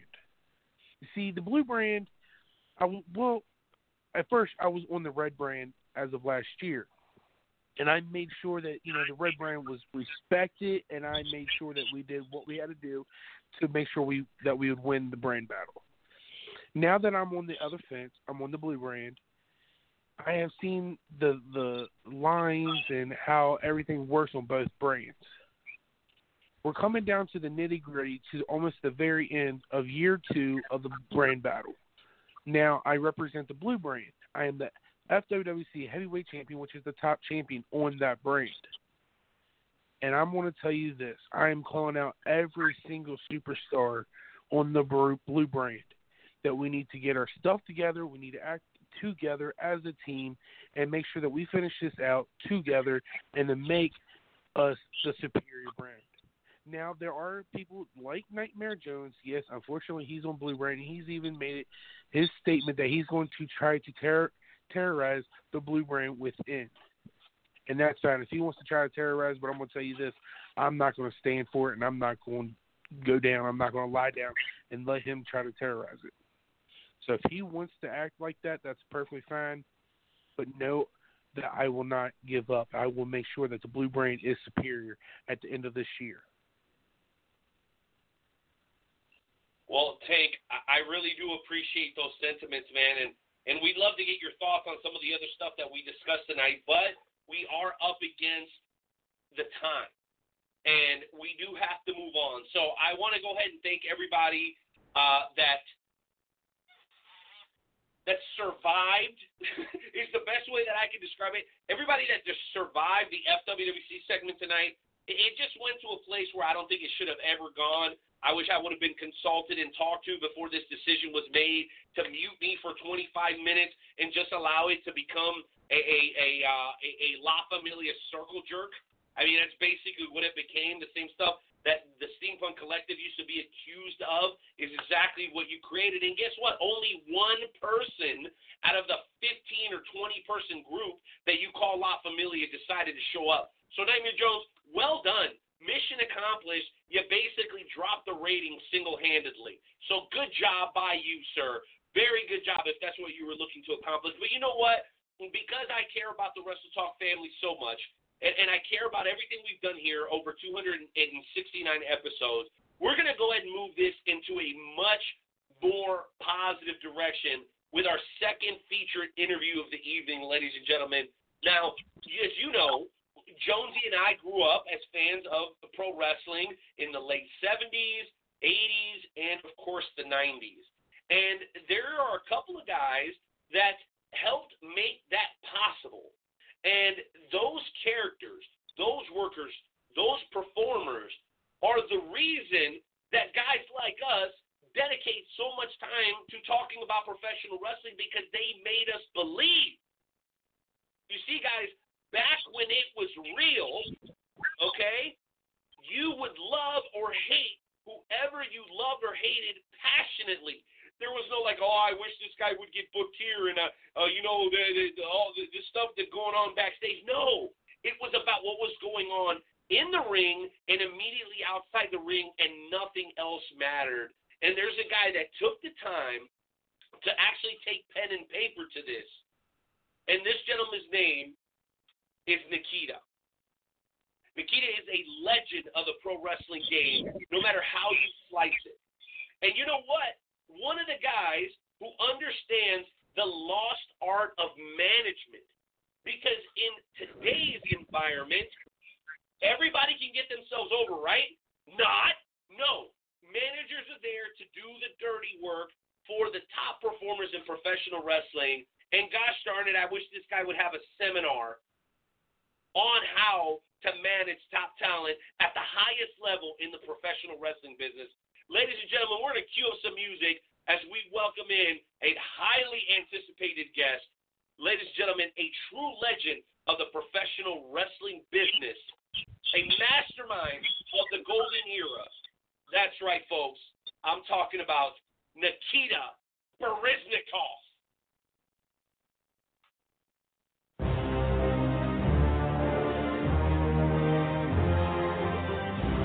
Play the music. I love it.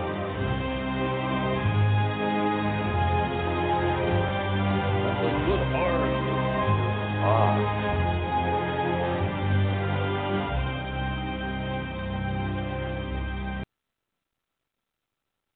Beautiful. Thank Nikita, you so much, guys. how's it going, sir?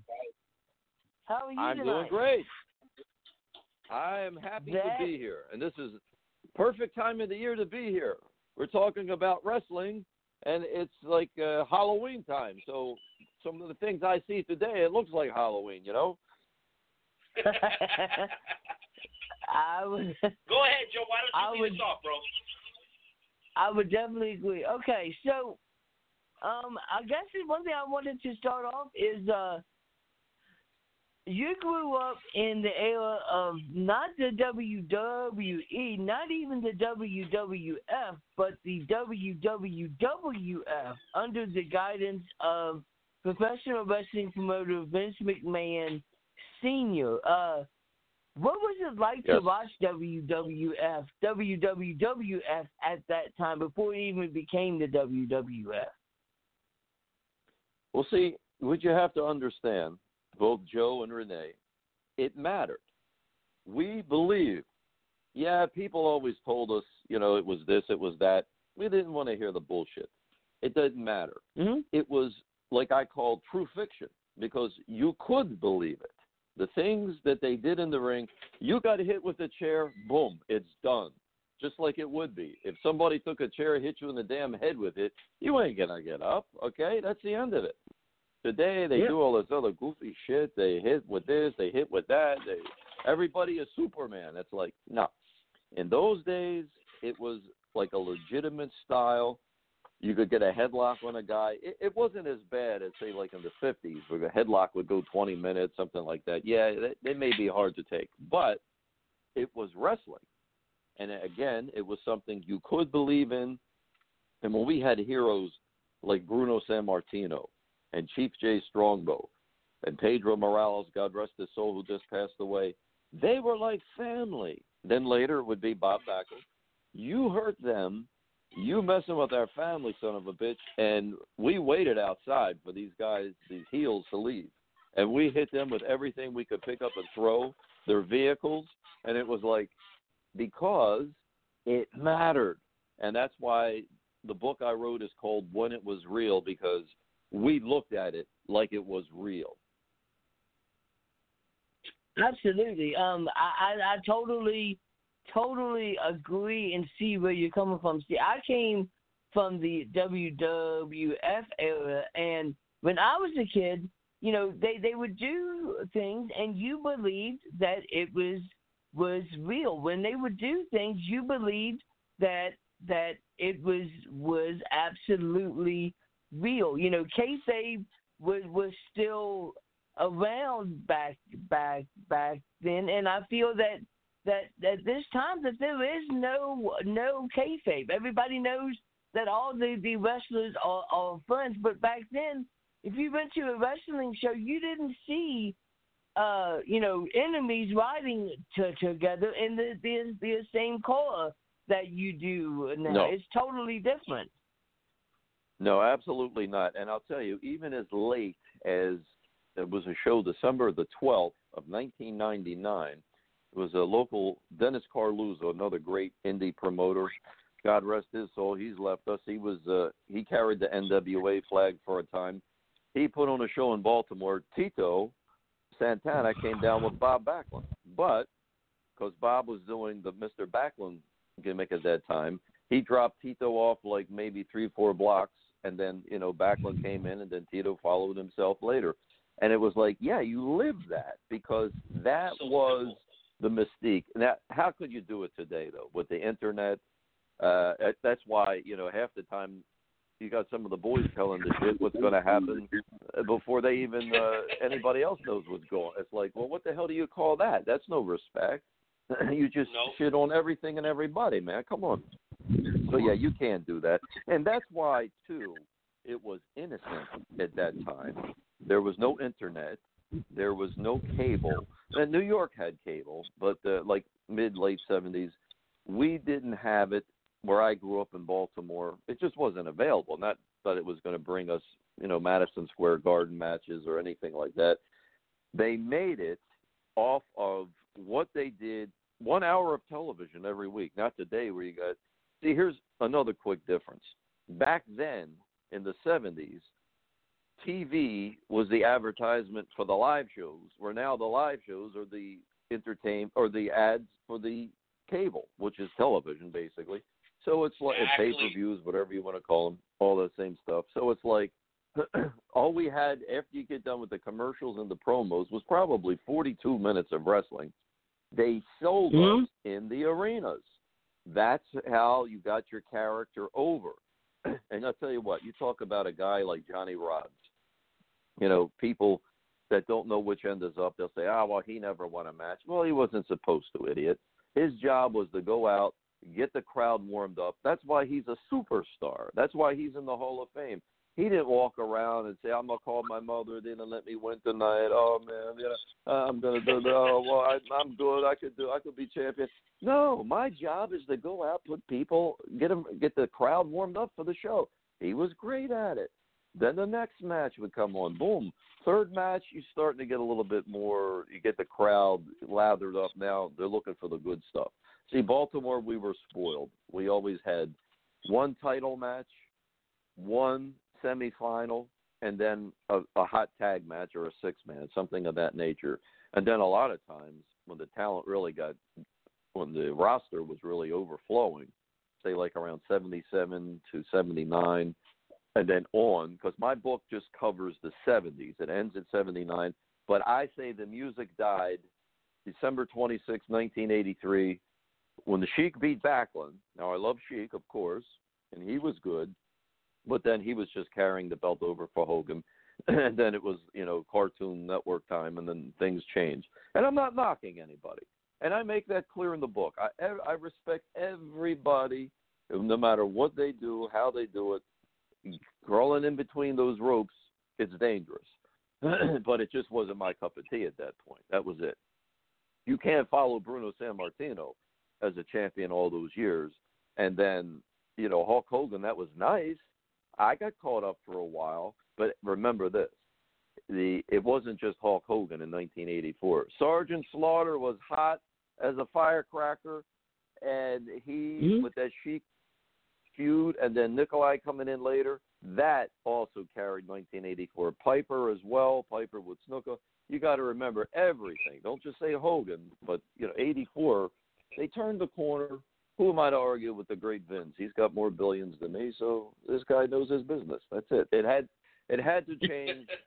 Our guys were getting older that we followed with that old format, and they took it in another direction.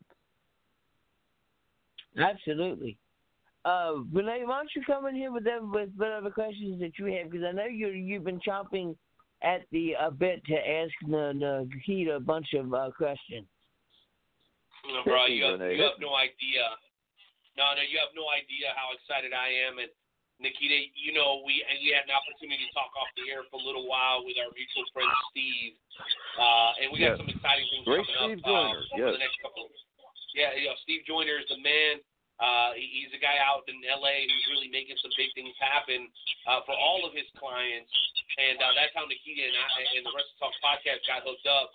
But I'll tell you what, we do do immediate reaction here on the show, and uh, the Iron Sheik is listening in, the Nikita, if you can believe it or not, and he actually sent a short voice clip uh, when we asked him what he thought about what you just said. Uh, I, let's go ahead and play that Iron Sheik clip. Fucking bullshit! I love it. Oh my God, I I love it. That's that, oh, that's good shit. Good shit. Good shit. Shout out to my man uh, Matt Stockdale, M- MWE uh, Mid Continent Champion. Thank you for being here, and checking us out.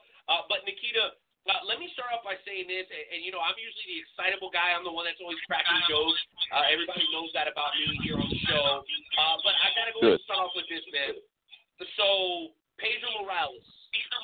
Um, um, there's a there's a reason that you had uh, Humberto Carrillo, Rey Mysterio, Andrade Cien Almas, Zelina Vega, all on Monday Night Raw this week.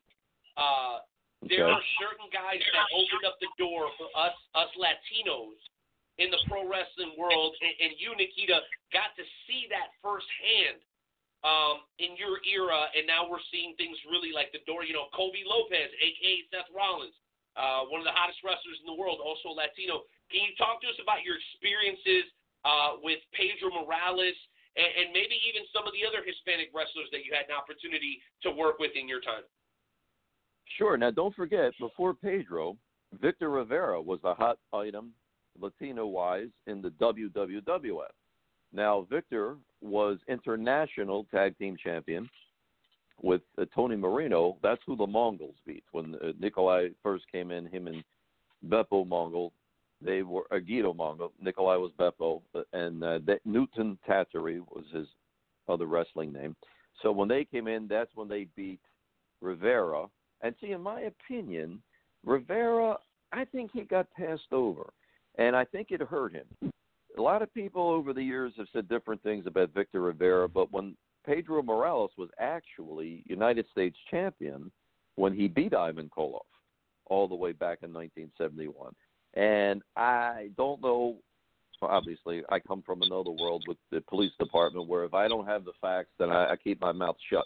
So I don't know what went on, why they didn't give the belt to Victor, because Victor was hot. He was popular. I know he came back as a heel in '78. We'll talk about that in a minute. But you know, he was a top babyface draw. But it was like they brought in Morales. They did it great where it was a little bit strange. Koloff beats Bruno. Then the next month they bring in Pedro to face Koloff. It's like, why come Bruno's not getting a return match? Well, they kind of covered that. They said Bruno got shoulder separation in Pittsburgh a few days before the title loss because George Steele hit him with a chair. So it's like, okay, that covers that. Bruno was just tired. You know, he needed a break, and injuries needed to heal. So good, they give it to Pedro. Boom. But then Ivan Koloff doesn't get a return match, so that was strange. Blackjack Mulligan gets the next match. So, yeah, you know, with Pedro, he was, I, in my opinion, the greatest intercontinental champion because heavyweight champion, sure, you know, he was great with that as well. Then uh, Mil Mascaras came in, and don't forget, the spoiler wasn't allowed to wear his mask. Don, Don Jardine, nobody else could wear. El Olympico, uh, he was Hispanic yeah. guy. He wasn't on the same level as Mascaras, so they said, "Nah, you take that shit off." So uh, Olympico would wrestle with a hood with no face, which was kind of stupid. It just take it off, but okay. I guess they figured you'd know it was El Olympico. So anyway, when Mascaras hit the Garden in 1972, they said that's it. You know, we're gonna. I don't know. I guess they probably paid off the New York State Athletic Commission because it was actually uh, city law. No one could be in public wearing a mask. It wasn't just the state athletic commission's bullshit, who I always hated because I thought they were nothing but money taking bastards. So they, and they still was, are. And, and let me tell you something. Yeah. The, the, there's they, nothing has changed. I, listen, they're just real No. quick, Nikita, because I think you'll appreciate this. So I live in Kansas City. I live on the Kansas side, which has no regulation. And then uh, Missouri is kind of where my job is, and, and I live right on the border of a state line. And you would not believe how insane it is for guys that live one mile from the border to wrestle in the state of Missouri versus sta- wrestling in the state of Kansas. It, it is nothing more than an arbitrary money grab by the government. That's always been my opinion. But please carry on because you've dealt with it to a much higher level, especially with uh, with the New York State Athletic Commission. I can only imagine the hoops that you guys had to jump through. Okay, now we're going to be a little bit over the board, but we'll get back. And this is a good topic because I touch on that in the book. And here's where you're absolutely positively correct. Those son of a bitches, and you can actually even see it on a lot of the old broadcasts from the Garden. They would grab like Freddie Blassie, and I mean grab him to the point where he almost falls. And it's like, what the hell is that? And Lou as well. Sometimes they grab him by the arm and take him off. You know that wasn't part of the show those bastards would flex their muscles eh, because they acted like pompous asses. Now, I had a experience with a kid in Las Vegas. This goes back to I'm going to say about the year 2000, and he was going to put on a hell of a show at the Luxor, which is a big, uh, one of the big gimmicks there, big hotels. So he had me doing a lot of the booking. So you know we're rolling. This is great. I'm booking, of course, Nikolai Sheik, Tony Atlas, all the Superflies, Bundy, all the names, right? Every going to have a hell of a show.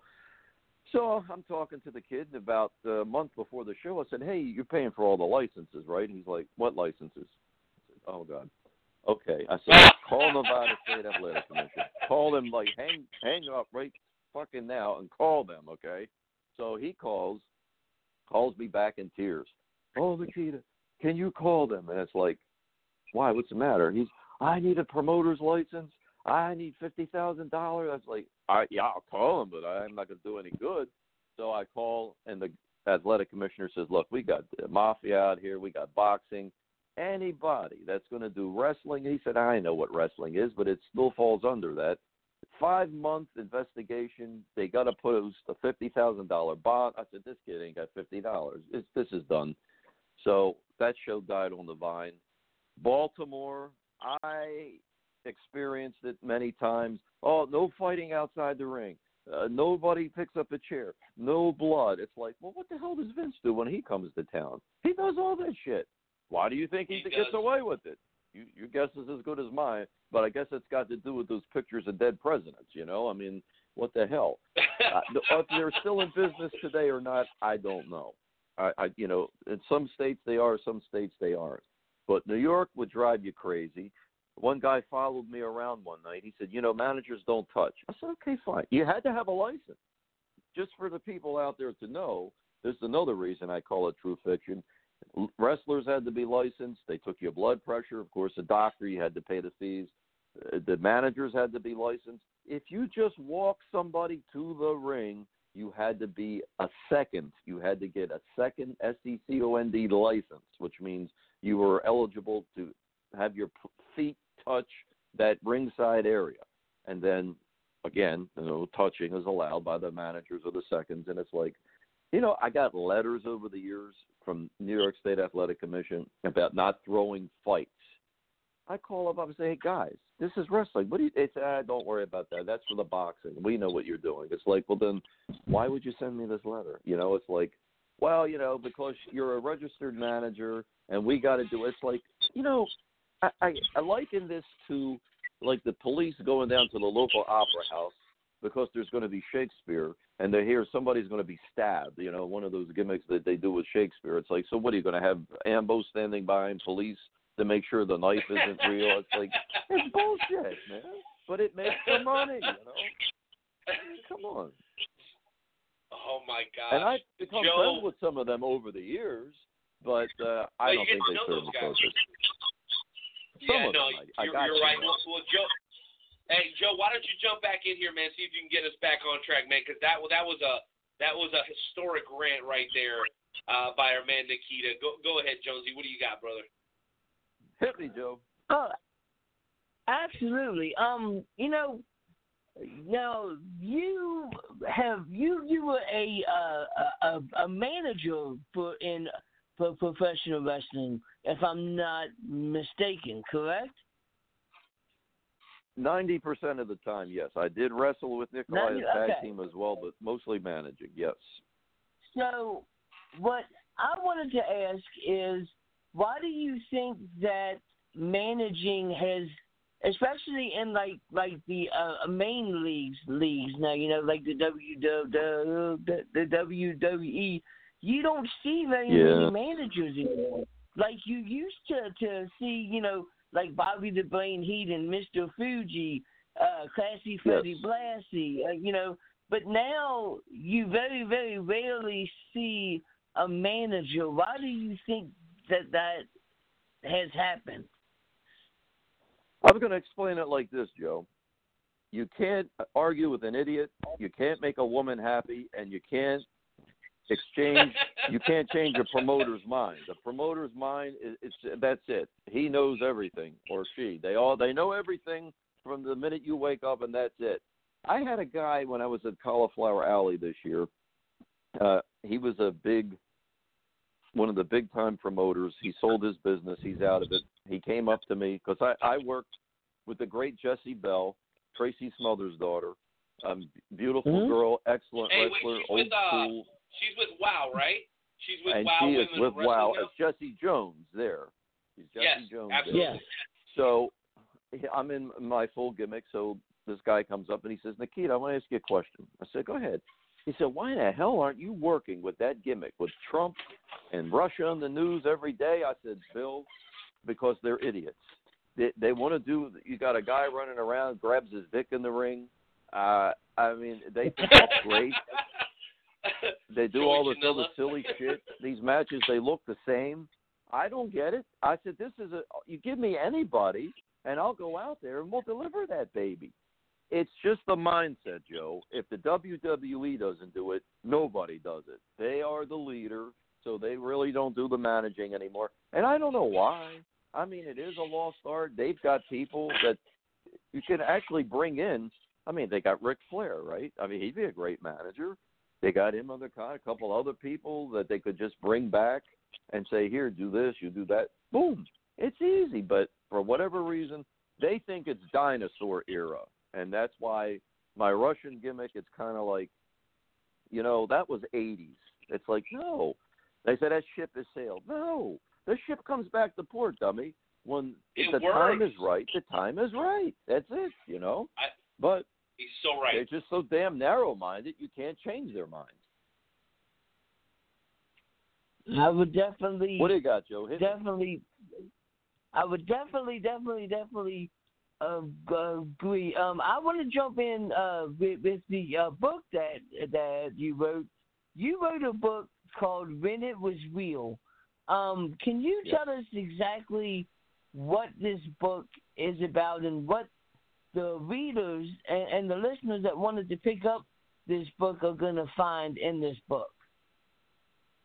The book covers, and it was really well described by Wrestle, Eat, or Eat, Sleep, and Wrestle. Greg Oliver said Okay. it was a love song to the WWWF, covering the 70s. And that's about correct because what I did was I just had that in my mind for years. Now, see, I'll give you the background. I was severely abused as a child. My father was a drunk bastard, beat the shit out of me, called me horrible names Same. all the time. Same. And what I turned to wrestling. Who saved me? Wrestling. So when I got into their world, they all instead of saying, "Hey, that's tough shit, pal. You you know you'll figure it out yourself," they took care of me. And I mean, working with Nikolai all the time. Of course, he's working main events. I'm working with the legends, and nobody ever acted like an ass. They were like my surrogate fathers. They all treated me wonderfully. So it was like, you know, this is my payback to them because Scott Teal, who is the publisher and the editor, Scott told me right out of the gate, he said, if you're doing this to make money, forget it because people don't spend money on wrestling books. They all want everything for free. He said, if you want to do it for the passion, I'll follow you and we'll do this, which is what we did. So what the book tells you is from beginning to end, starting in 1970. And see, it took me a long time to find somebody that would publish it because most people thought that it was another This Day in History book. It's like, no, it's not that. This is how we saw it as fans. The things that were evolving, the title changes that we've already discussed. When Spiros Arion turned on the Chief and Bruno the same night, man, the world stopped. In fact, Evan Ginzburg from the movie The Wrestler and his movies, The Wrestling Then and Now, and his old newsletter, he said his father was a cab driver. The first night Bruno wrestled Arion in the garden, all the cabbies parked. They were inside watching the match. It mattered. This stuff touched our lives, man. You didn't just Mhm. turn off the television or walk out of the building. You talked about it. You you couldn't wait to live till next month. Every month was Christmas. I put all of that feeling into the book. The book's not about me. It's about me as a fan.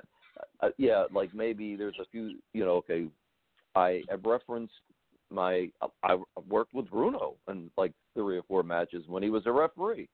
So, man, that's epic. I can actually talk about the guy, what he did, and then I got to know him. Strongbow became a very close friend over the, of course, Nikolai like a brother, Sheik, people like that and getting to know them, then I could tell you things, and no, nothing's revealed that was behind the curtain. I never thought that was anybody's business, and you know who's doing what, who, why they did it. But some of the angles that were done and how they were done, sure, you know that's fine. I mean, now that everything's out in the open, but still nothing of a, a big, great revelation. Just a little clarification on some things. It is entertaining. The thing that really got me that I didn't know Scott Teal was going to do. And when I received it, because I'm looking at the advertisement, I got the cards first, and it said, uh, okay, we got uh, 286 pages and 227 black and white images. I'm thinking, oh shit. I gave Scott maybe 20 pictures. I'm like, I don't want some son of a bitch suing me because we used his picture. What the, what's going on, Scott? So when I got it, the images are newspaper clippings, which is what the old form of advertisement was. One inch in the paper, boom, you know, or a little bit bigger. But not for every show that we talk about, but a lot of them. You know, he's got it in there, but it all corresponds. And you can go right through. If you just want to read about 1973, you can go right to that. If you want to read it straight through, do that too. But with me, as I was growing, started out age 11 all the way up to 21. I went into the police academy in 79. Then the coverage really gets thick in 1977. I was 17 years old, and I was going to the arenas, you know, uh, on a monthly basis at that time, and got an insider's track. I met a guy from New York that came down to Baltimore to sell photos, a dollar a piece. I still have my collection. That's what I usually post daily uh, because I try to keep like a this day in history type of thing, and not just for the book because the book doesn't touch the 80s, and I do love up to 83. So, you know, I, I post whatever happened on that day as much as I can. So, when this guy, this photographer, he starts to tell me different things that are going to happen, starting with Peter Maivia's heel turn. I'm like, you got to be kidding me. That's no, that's not going to happen. He's like, I'm telling you, watch for it. So I said, all right, so we'll see. He said, but keep your mouth shut because if you say anything to anybody, I'll never tell you another thing. So I said, all right, I ain't gonna say nothing. Sure enough, boom. A couple of weeks later, we're watching on television. It's like, I don't believe it. Maivia turned on Backlund and scolded him. And then two nights later, he turns on Strongbow, which was this day in 1978, October 23rd. They wrestled the Lumberjacks because they showed it on television, the heel turn that Saturday before. And Backlund wrestled Ernie Ladd, which was for Ernie Ladd, the big cat, who was a fantastic athlete in the NFL, AFL. He wrestled all three of the heel champions. Pedro, Bruno, and Bob Backlund, face champion. He wrestled all three of the face champions, and it's like that's epic. And for each time, he kept the Grand Wizard as his manager. That's pretty damn impressive. And also that night, Bruno returned after being gone for about a year to take Superstar. So look, you can't compare. That's why you know Evan Ginzburg again. He was telling me about the Ring of Honor, and he said, "Man, these guys, they they're, they're great workers. You should watch it. it. It's great wrestling. It's great." I said, "Evan, I don't doubt you that they're great workers and that they can get out there and do it, but it, it doesn't mean anything to me. It's got to have substance. How the hell can I follow Bruno, Chief, and Backlund, all these other guys all these years? I- I can't give that up. It's like a, a spouse that dies. You know, it's like okay, you go out. You know, we're men. We're gonna do what we do. We get horny, all this shit. We gonna go find somebody else. But it's not not going to have the same love that you had for somebody for 20 years. It's just not going to be. It can't change, man. You can't let go of that. Well, well, there's no way that attachment. I, I think that's what keeps us hooked, Jonesy.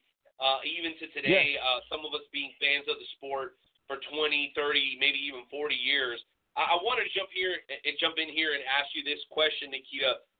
So, a lot of the time that you worked as a manager, uh, you guys got a lot of what what people would call today that consider themselves educated uh, heel heat, which means as a bad guy, you were genuinely despised, and and and and I think you believed in that philosophy so much that you went out and wrote a book about it when it was still real.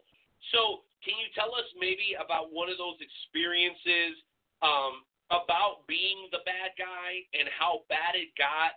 Uh, whether it was the type of heat you guys were getting from the other talent or maybe even the fans. Do you have any of those stories where you guys had to kind of sneak out of the back door because things were getting so hot there, uh, especially during the uh, mid uh, late 70s?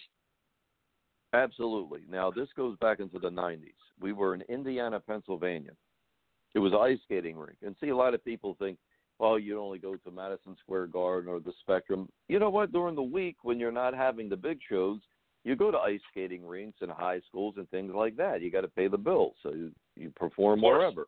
So we're we're doing this setup there, and uh, I didn't know it. I'm working, you know, ringside doing my my deal, and this guy, he's a Green Beret, and he's close enough. He doesn't touch me yet, but he says, "You know, you son of a bitch, I'm gonna be waiting for you at the end of the night." I'm like, "Yeah, yeah, sit sit down, stupid USA, because I make you sorry your father met your mother. So sit down, and shut up." So I'll be damned. if we're getting ready to leave, Yes. there's this guy waiting outside, right? He's like, "I'm gonna fuck you up." Uh, he said, "I I don't respect that Russian flag, Soviet flag." I said, "Whoa, whoa, whoa, whoa!" Now I don't have no accent, no nothing. I pull out my badge because I'm still active with the police department. I said, "Look, brother, I'm on your team. This is all entertainment." He's like, "I don't believe it." I said, "Well, look at it. it. Is it made?" He's like, "Oh God, yeah." Oh, I didn't know. I was like, I know you didn't know. You weren't supposed to. That's great. You know, that's beautiful. You you paid me a high compliment, wanting to kill me. That's wonderful, man. I had people stone me, throw shit at me all the New York was always the worst. I still have stains on my Russian coat and my Russian hat, the shit that they threw. Now, one time it was Mother's Day. We were doing the show up in Suffolk County, New York, with Kid USA, who was Mickey Rourke's stunt double in The Wrestler. And he he had his own career as a wrestler, Kid Armand Cesari, Kid USA, and uh, we're doing the thing outside the ring. And before we start the match, it was again, I tell you, Mother's Day. I said, "Ah, you people in New York, every day Mother's Day to you because you are nothing but mothers. And that was it. Then I just started the mini riot, and they wouldn't leave me be, hitting me with everything. Another time we were doing a match with Bundy in Philadelphia, and they were giving away these plastic horns, long horns. These bastard kids were smacking me with these horns. I'm like, man, you little son of a bitch. I tell you, I can't hit the kids, but I like to grab the father and just let you do it. You know, it's like, damn, Sam. Look, Nikolai tells stories too. He said when he was the Mongol, when he was Bepo Mongol, he said sometimes they flatten all four tires. He said we have to. Him and the Sheik when they were so hot in '84, he said they would sneak them out of the Madison Square Garden into the back of an ambulance. You know, they park four or five blocks away, just drive them out of the building. Nobody know because they're waiting to murder them. They'll never show up because they snuck out. And then you know you get your car and you go on your way. Again, it was believed and it had passion. You know, it's just like, hey, look, uh, they they talk about love. Yeah, look, love is love. That's lots of bullshit involved with that anyway. But you got to have passion, or none of us would be here. You got to have sex. A has to be horny for B. The pole, the whole pole must go in the hole, or none of us are going to be here. And love ain't going to get it done. You got to get the son of a bitch excited to do it. That's it. So boom. If you don't have the passion, ain't happening. And today, do I think fans have passion? No. I uh, well, they like it, but do they carry on like we did? No. No, I no no I don't think there's any heel that fears for his life. I you know, the faces are they're like laughed at. They enjoy them, but I don't know that they really like a Bruno Sammartino was loved. I'm talking loved. That man could have run for mayor or any kind of public office, and he would be elected. All the fact that he was a wrestler, period. And that's another thing. I go to different worlds, acting, go visit the doctor, go to the lawyer. When people hear about wrestling, everything else stops. That's what they want to talk about. Wrestling from their childhood. Again, when it mattered to them, when it was real, if you will. It ha- it carries we all carry something of a wrestling memory within our lives. Just beautiful. Wow, it, Jonesy, I'm taken back here, and you know we do a podcast for a reason. We're not guys that usually get caught speechless, and I kind of feel that way right now. Um, but you know what, Nikita, the contributions that guys like you made are really what opens the door to now having three major networks covering professional wrestling on a regular basis. So whether you love what's going on today or not, the doors that were open were because of the stuff that you guys were doing back in the 70s uh, and early 80s. And, and you know what? I know for a matter of fact uh, that we can keep this conversation going. So what we're going to do is what most people in show business do is leave you guys wanting a little bit more.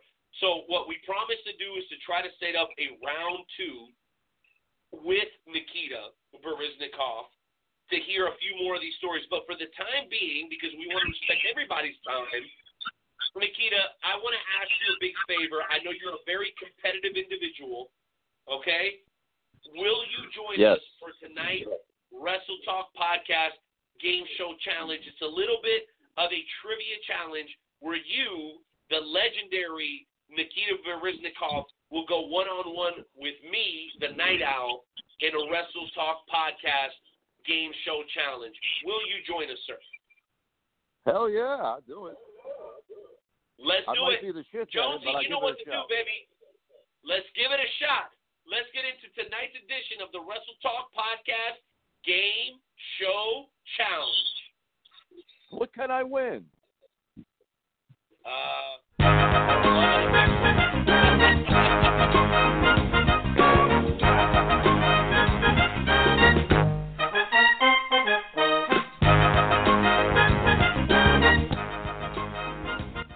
Seventies game show music. I love it. yeah. Yes. All right, ladies, ladies and gentlemen, welcome to this week's installment of the world famous Wrestle Talk Podcast Game Show Challenge. Tonight's contest is scheduled for the best two out of three falls. Our contestants are the Knight Owl Renee Martinez and Nikita Breznikov. In a few moments, I will ask you three questions about a particular professional wrestling topic. Whenever you think you know the answer to the question, just shout out your answer.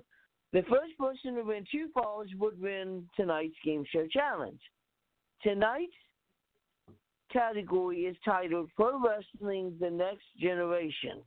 I will give you background information on three professional wrestlers who are second or third generation professional wrestlers.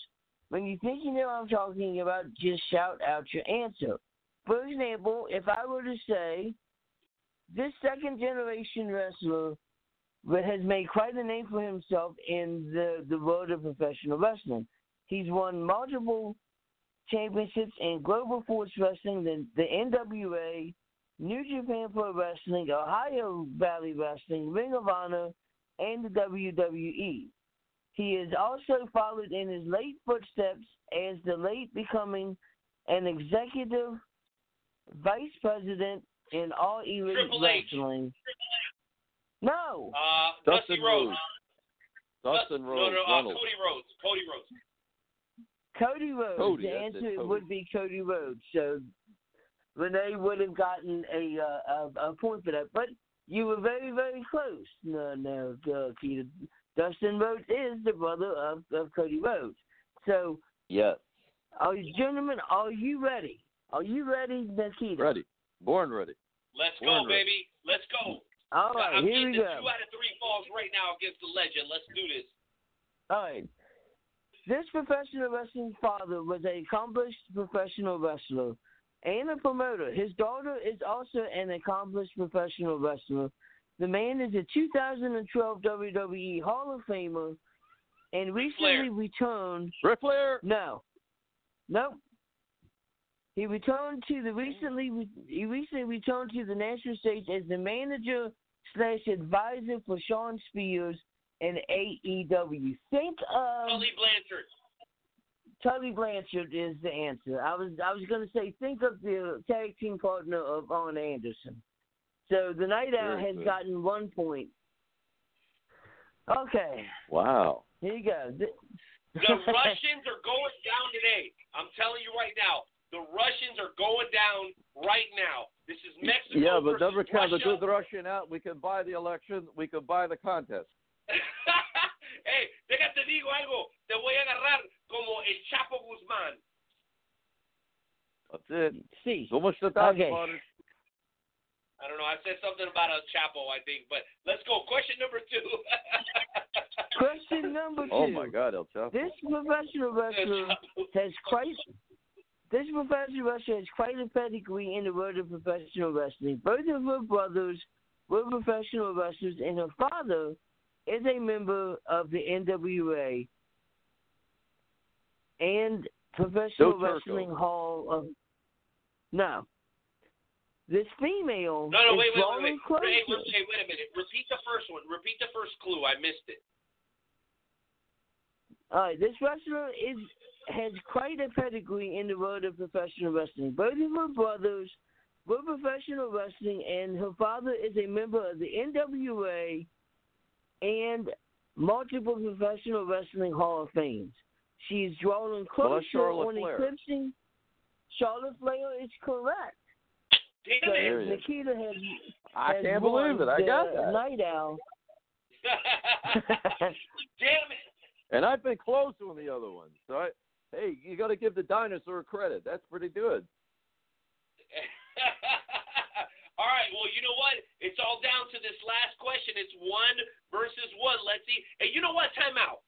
You know what? Because Nikita's been such a great guest, If Nikita wins, I will personally ship him a Wrestle Talk podcast mug.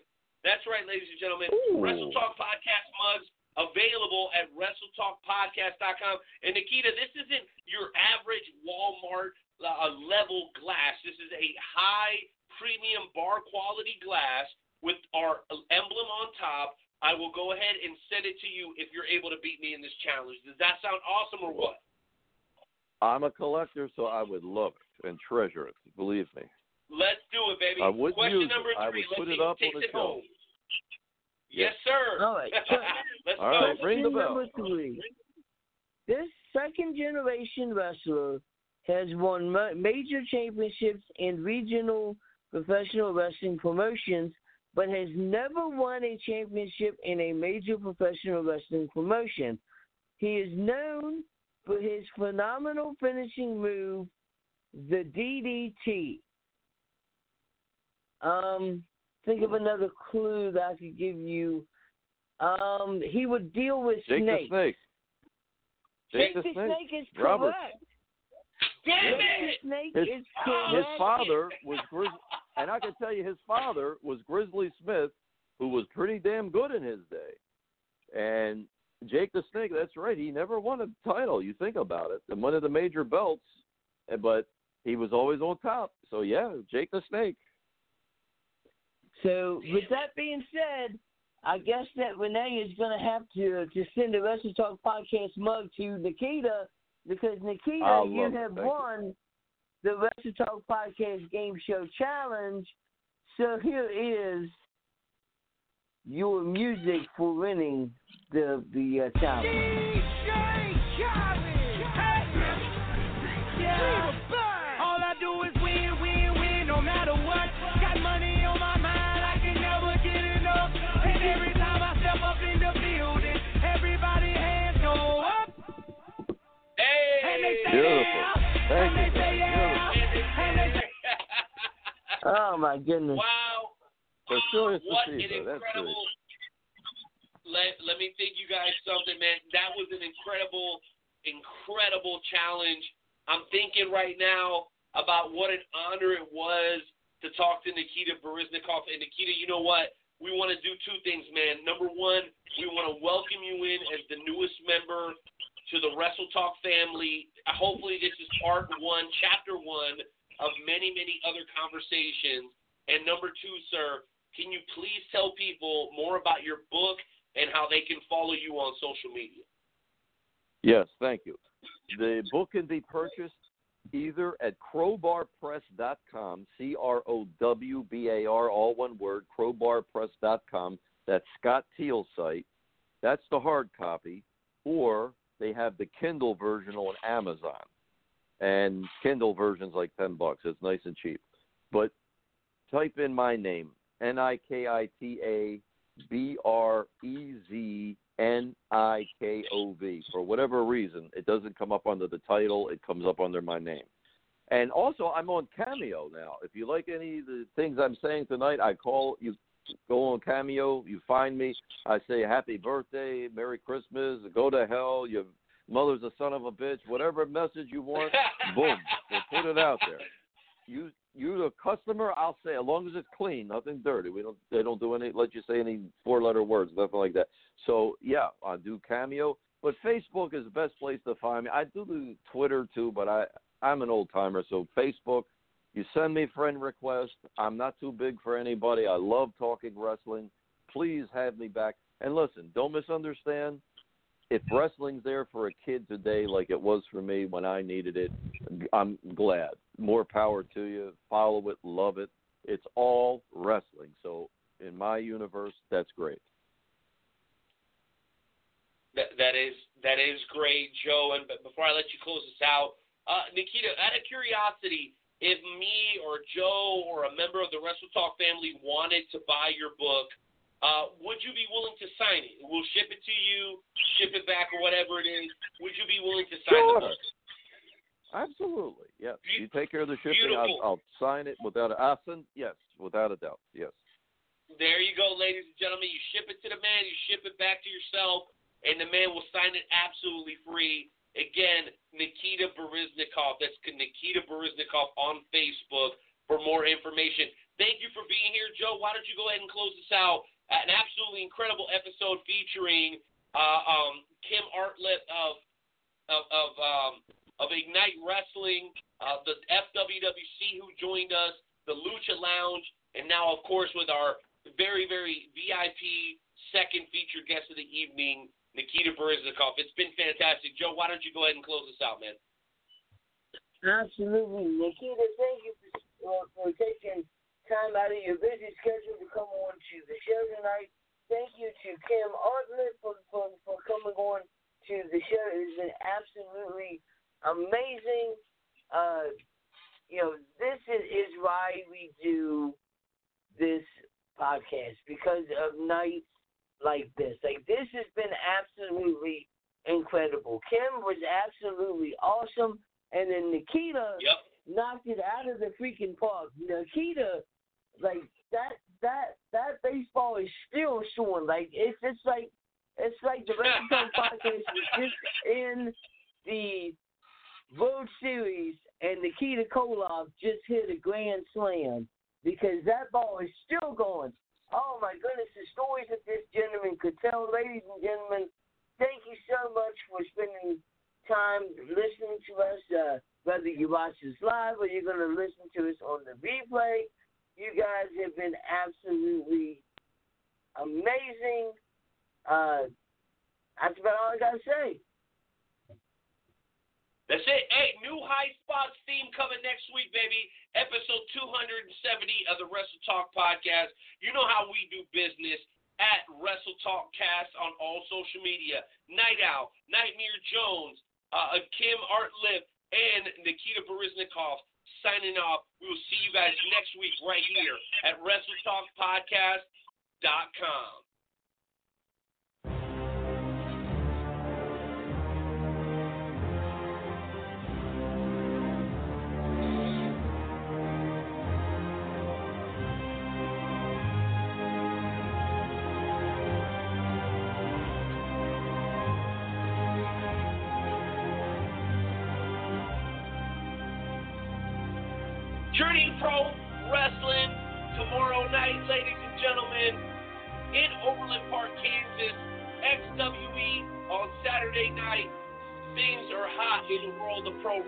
right now.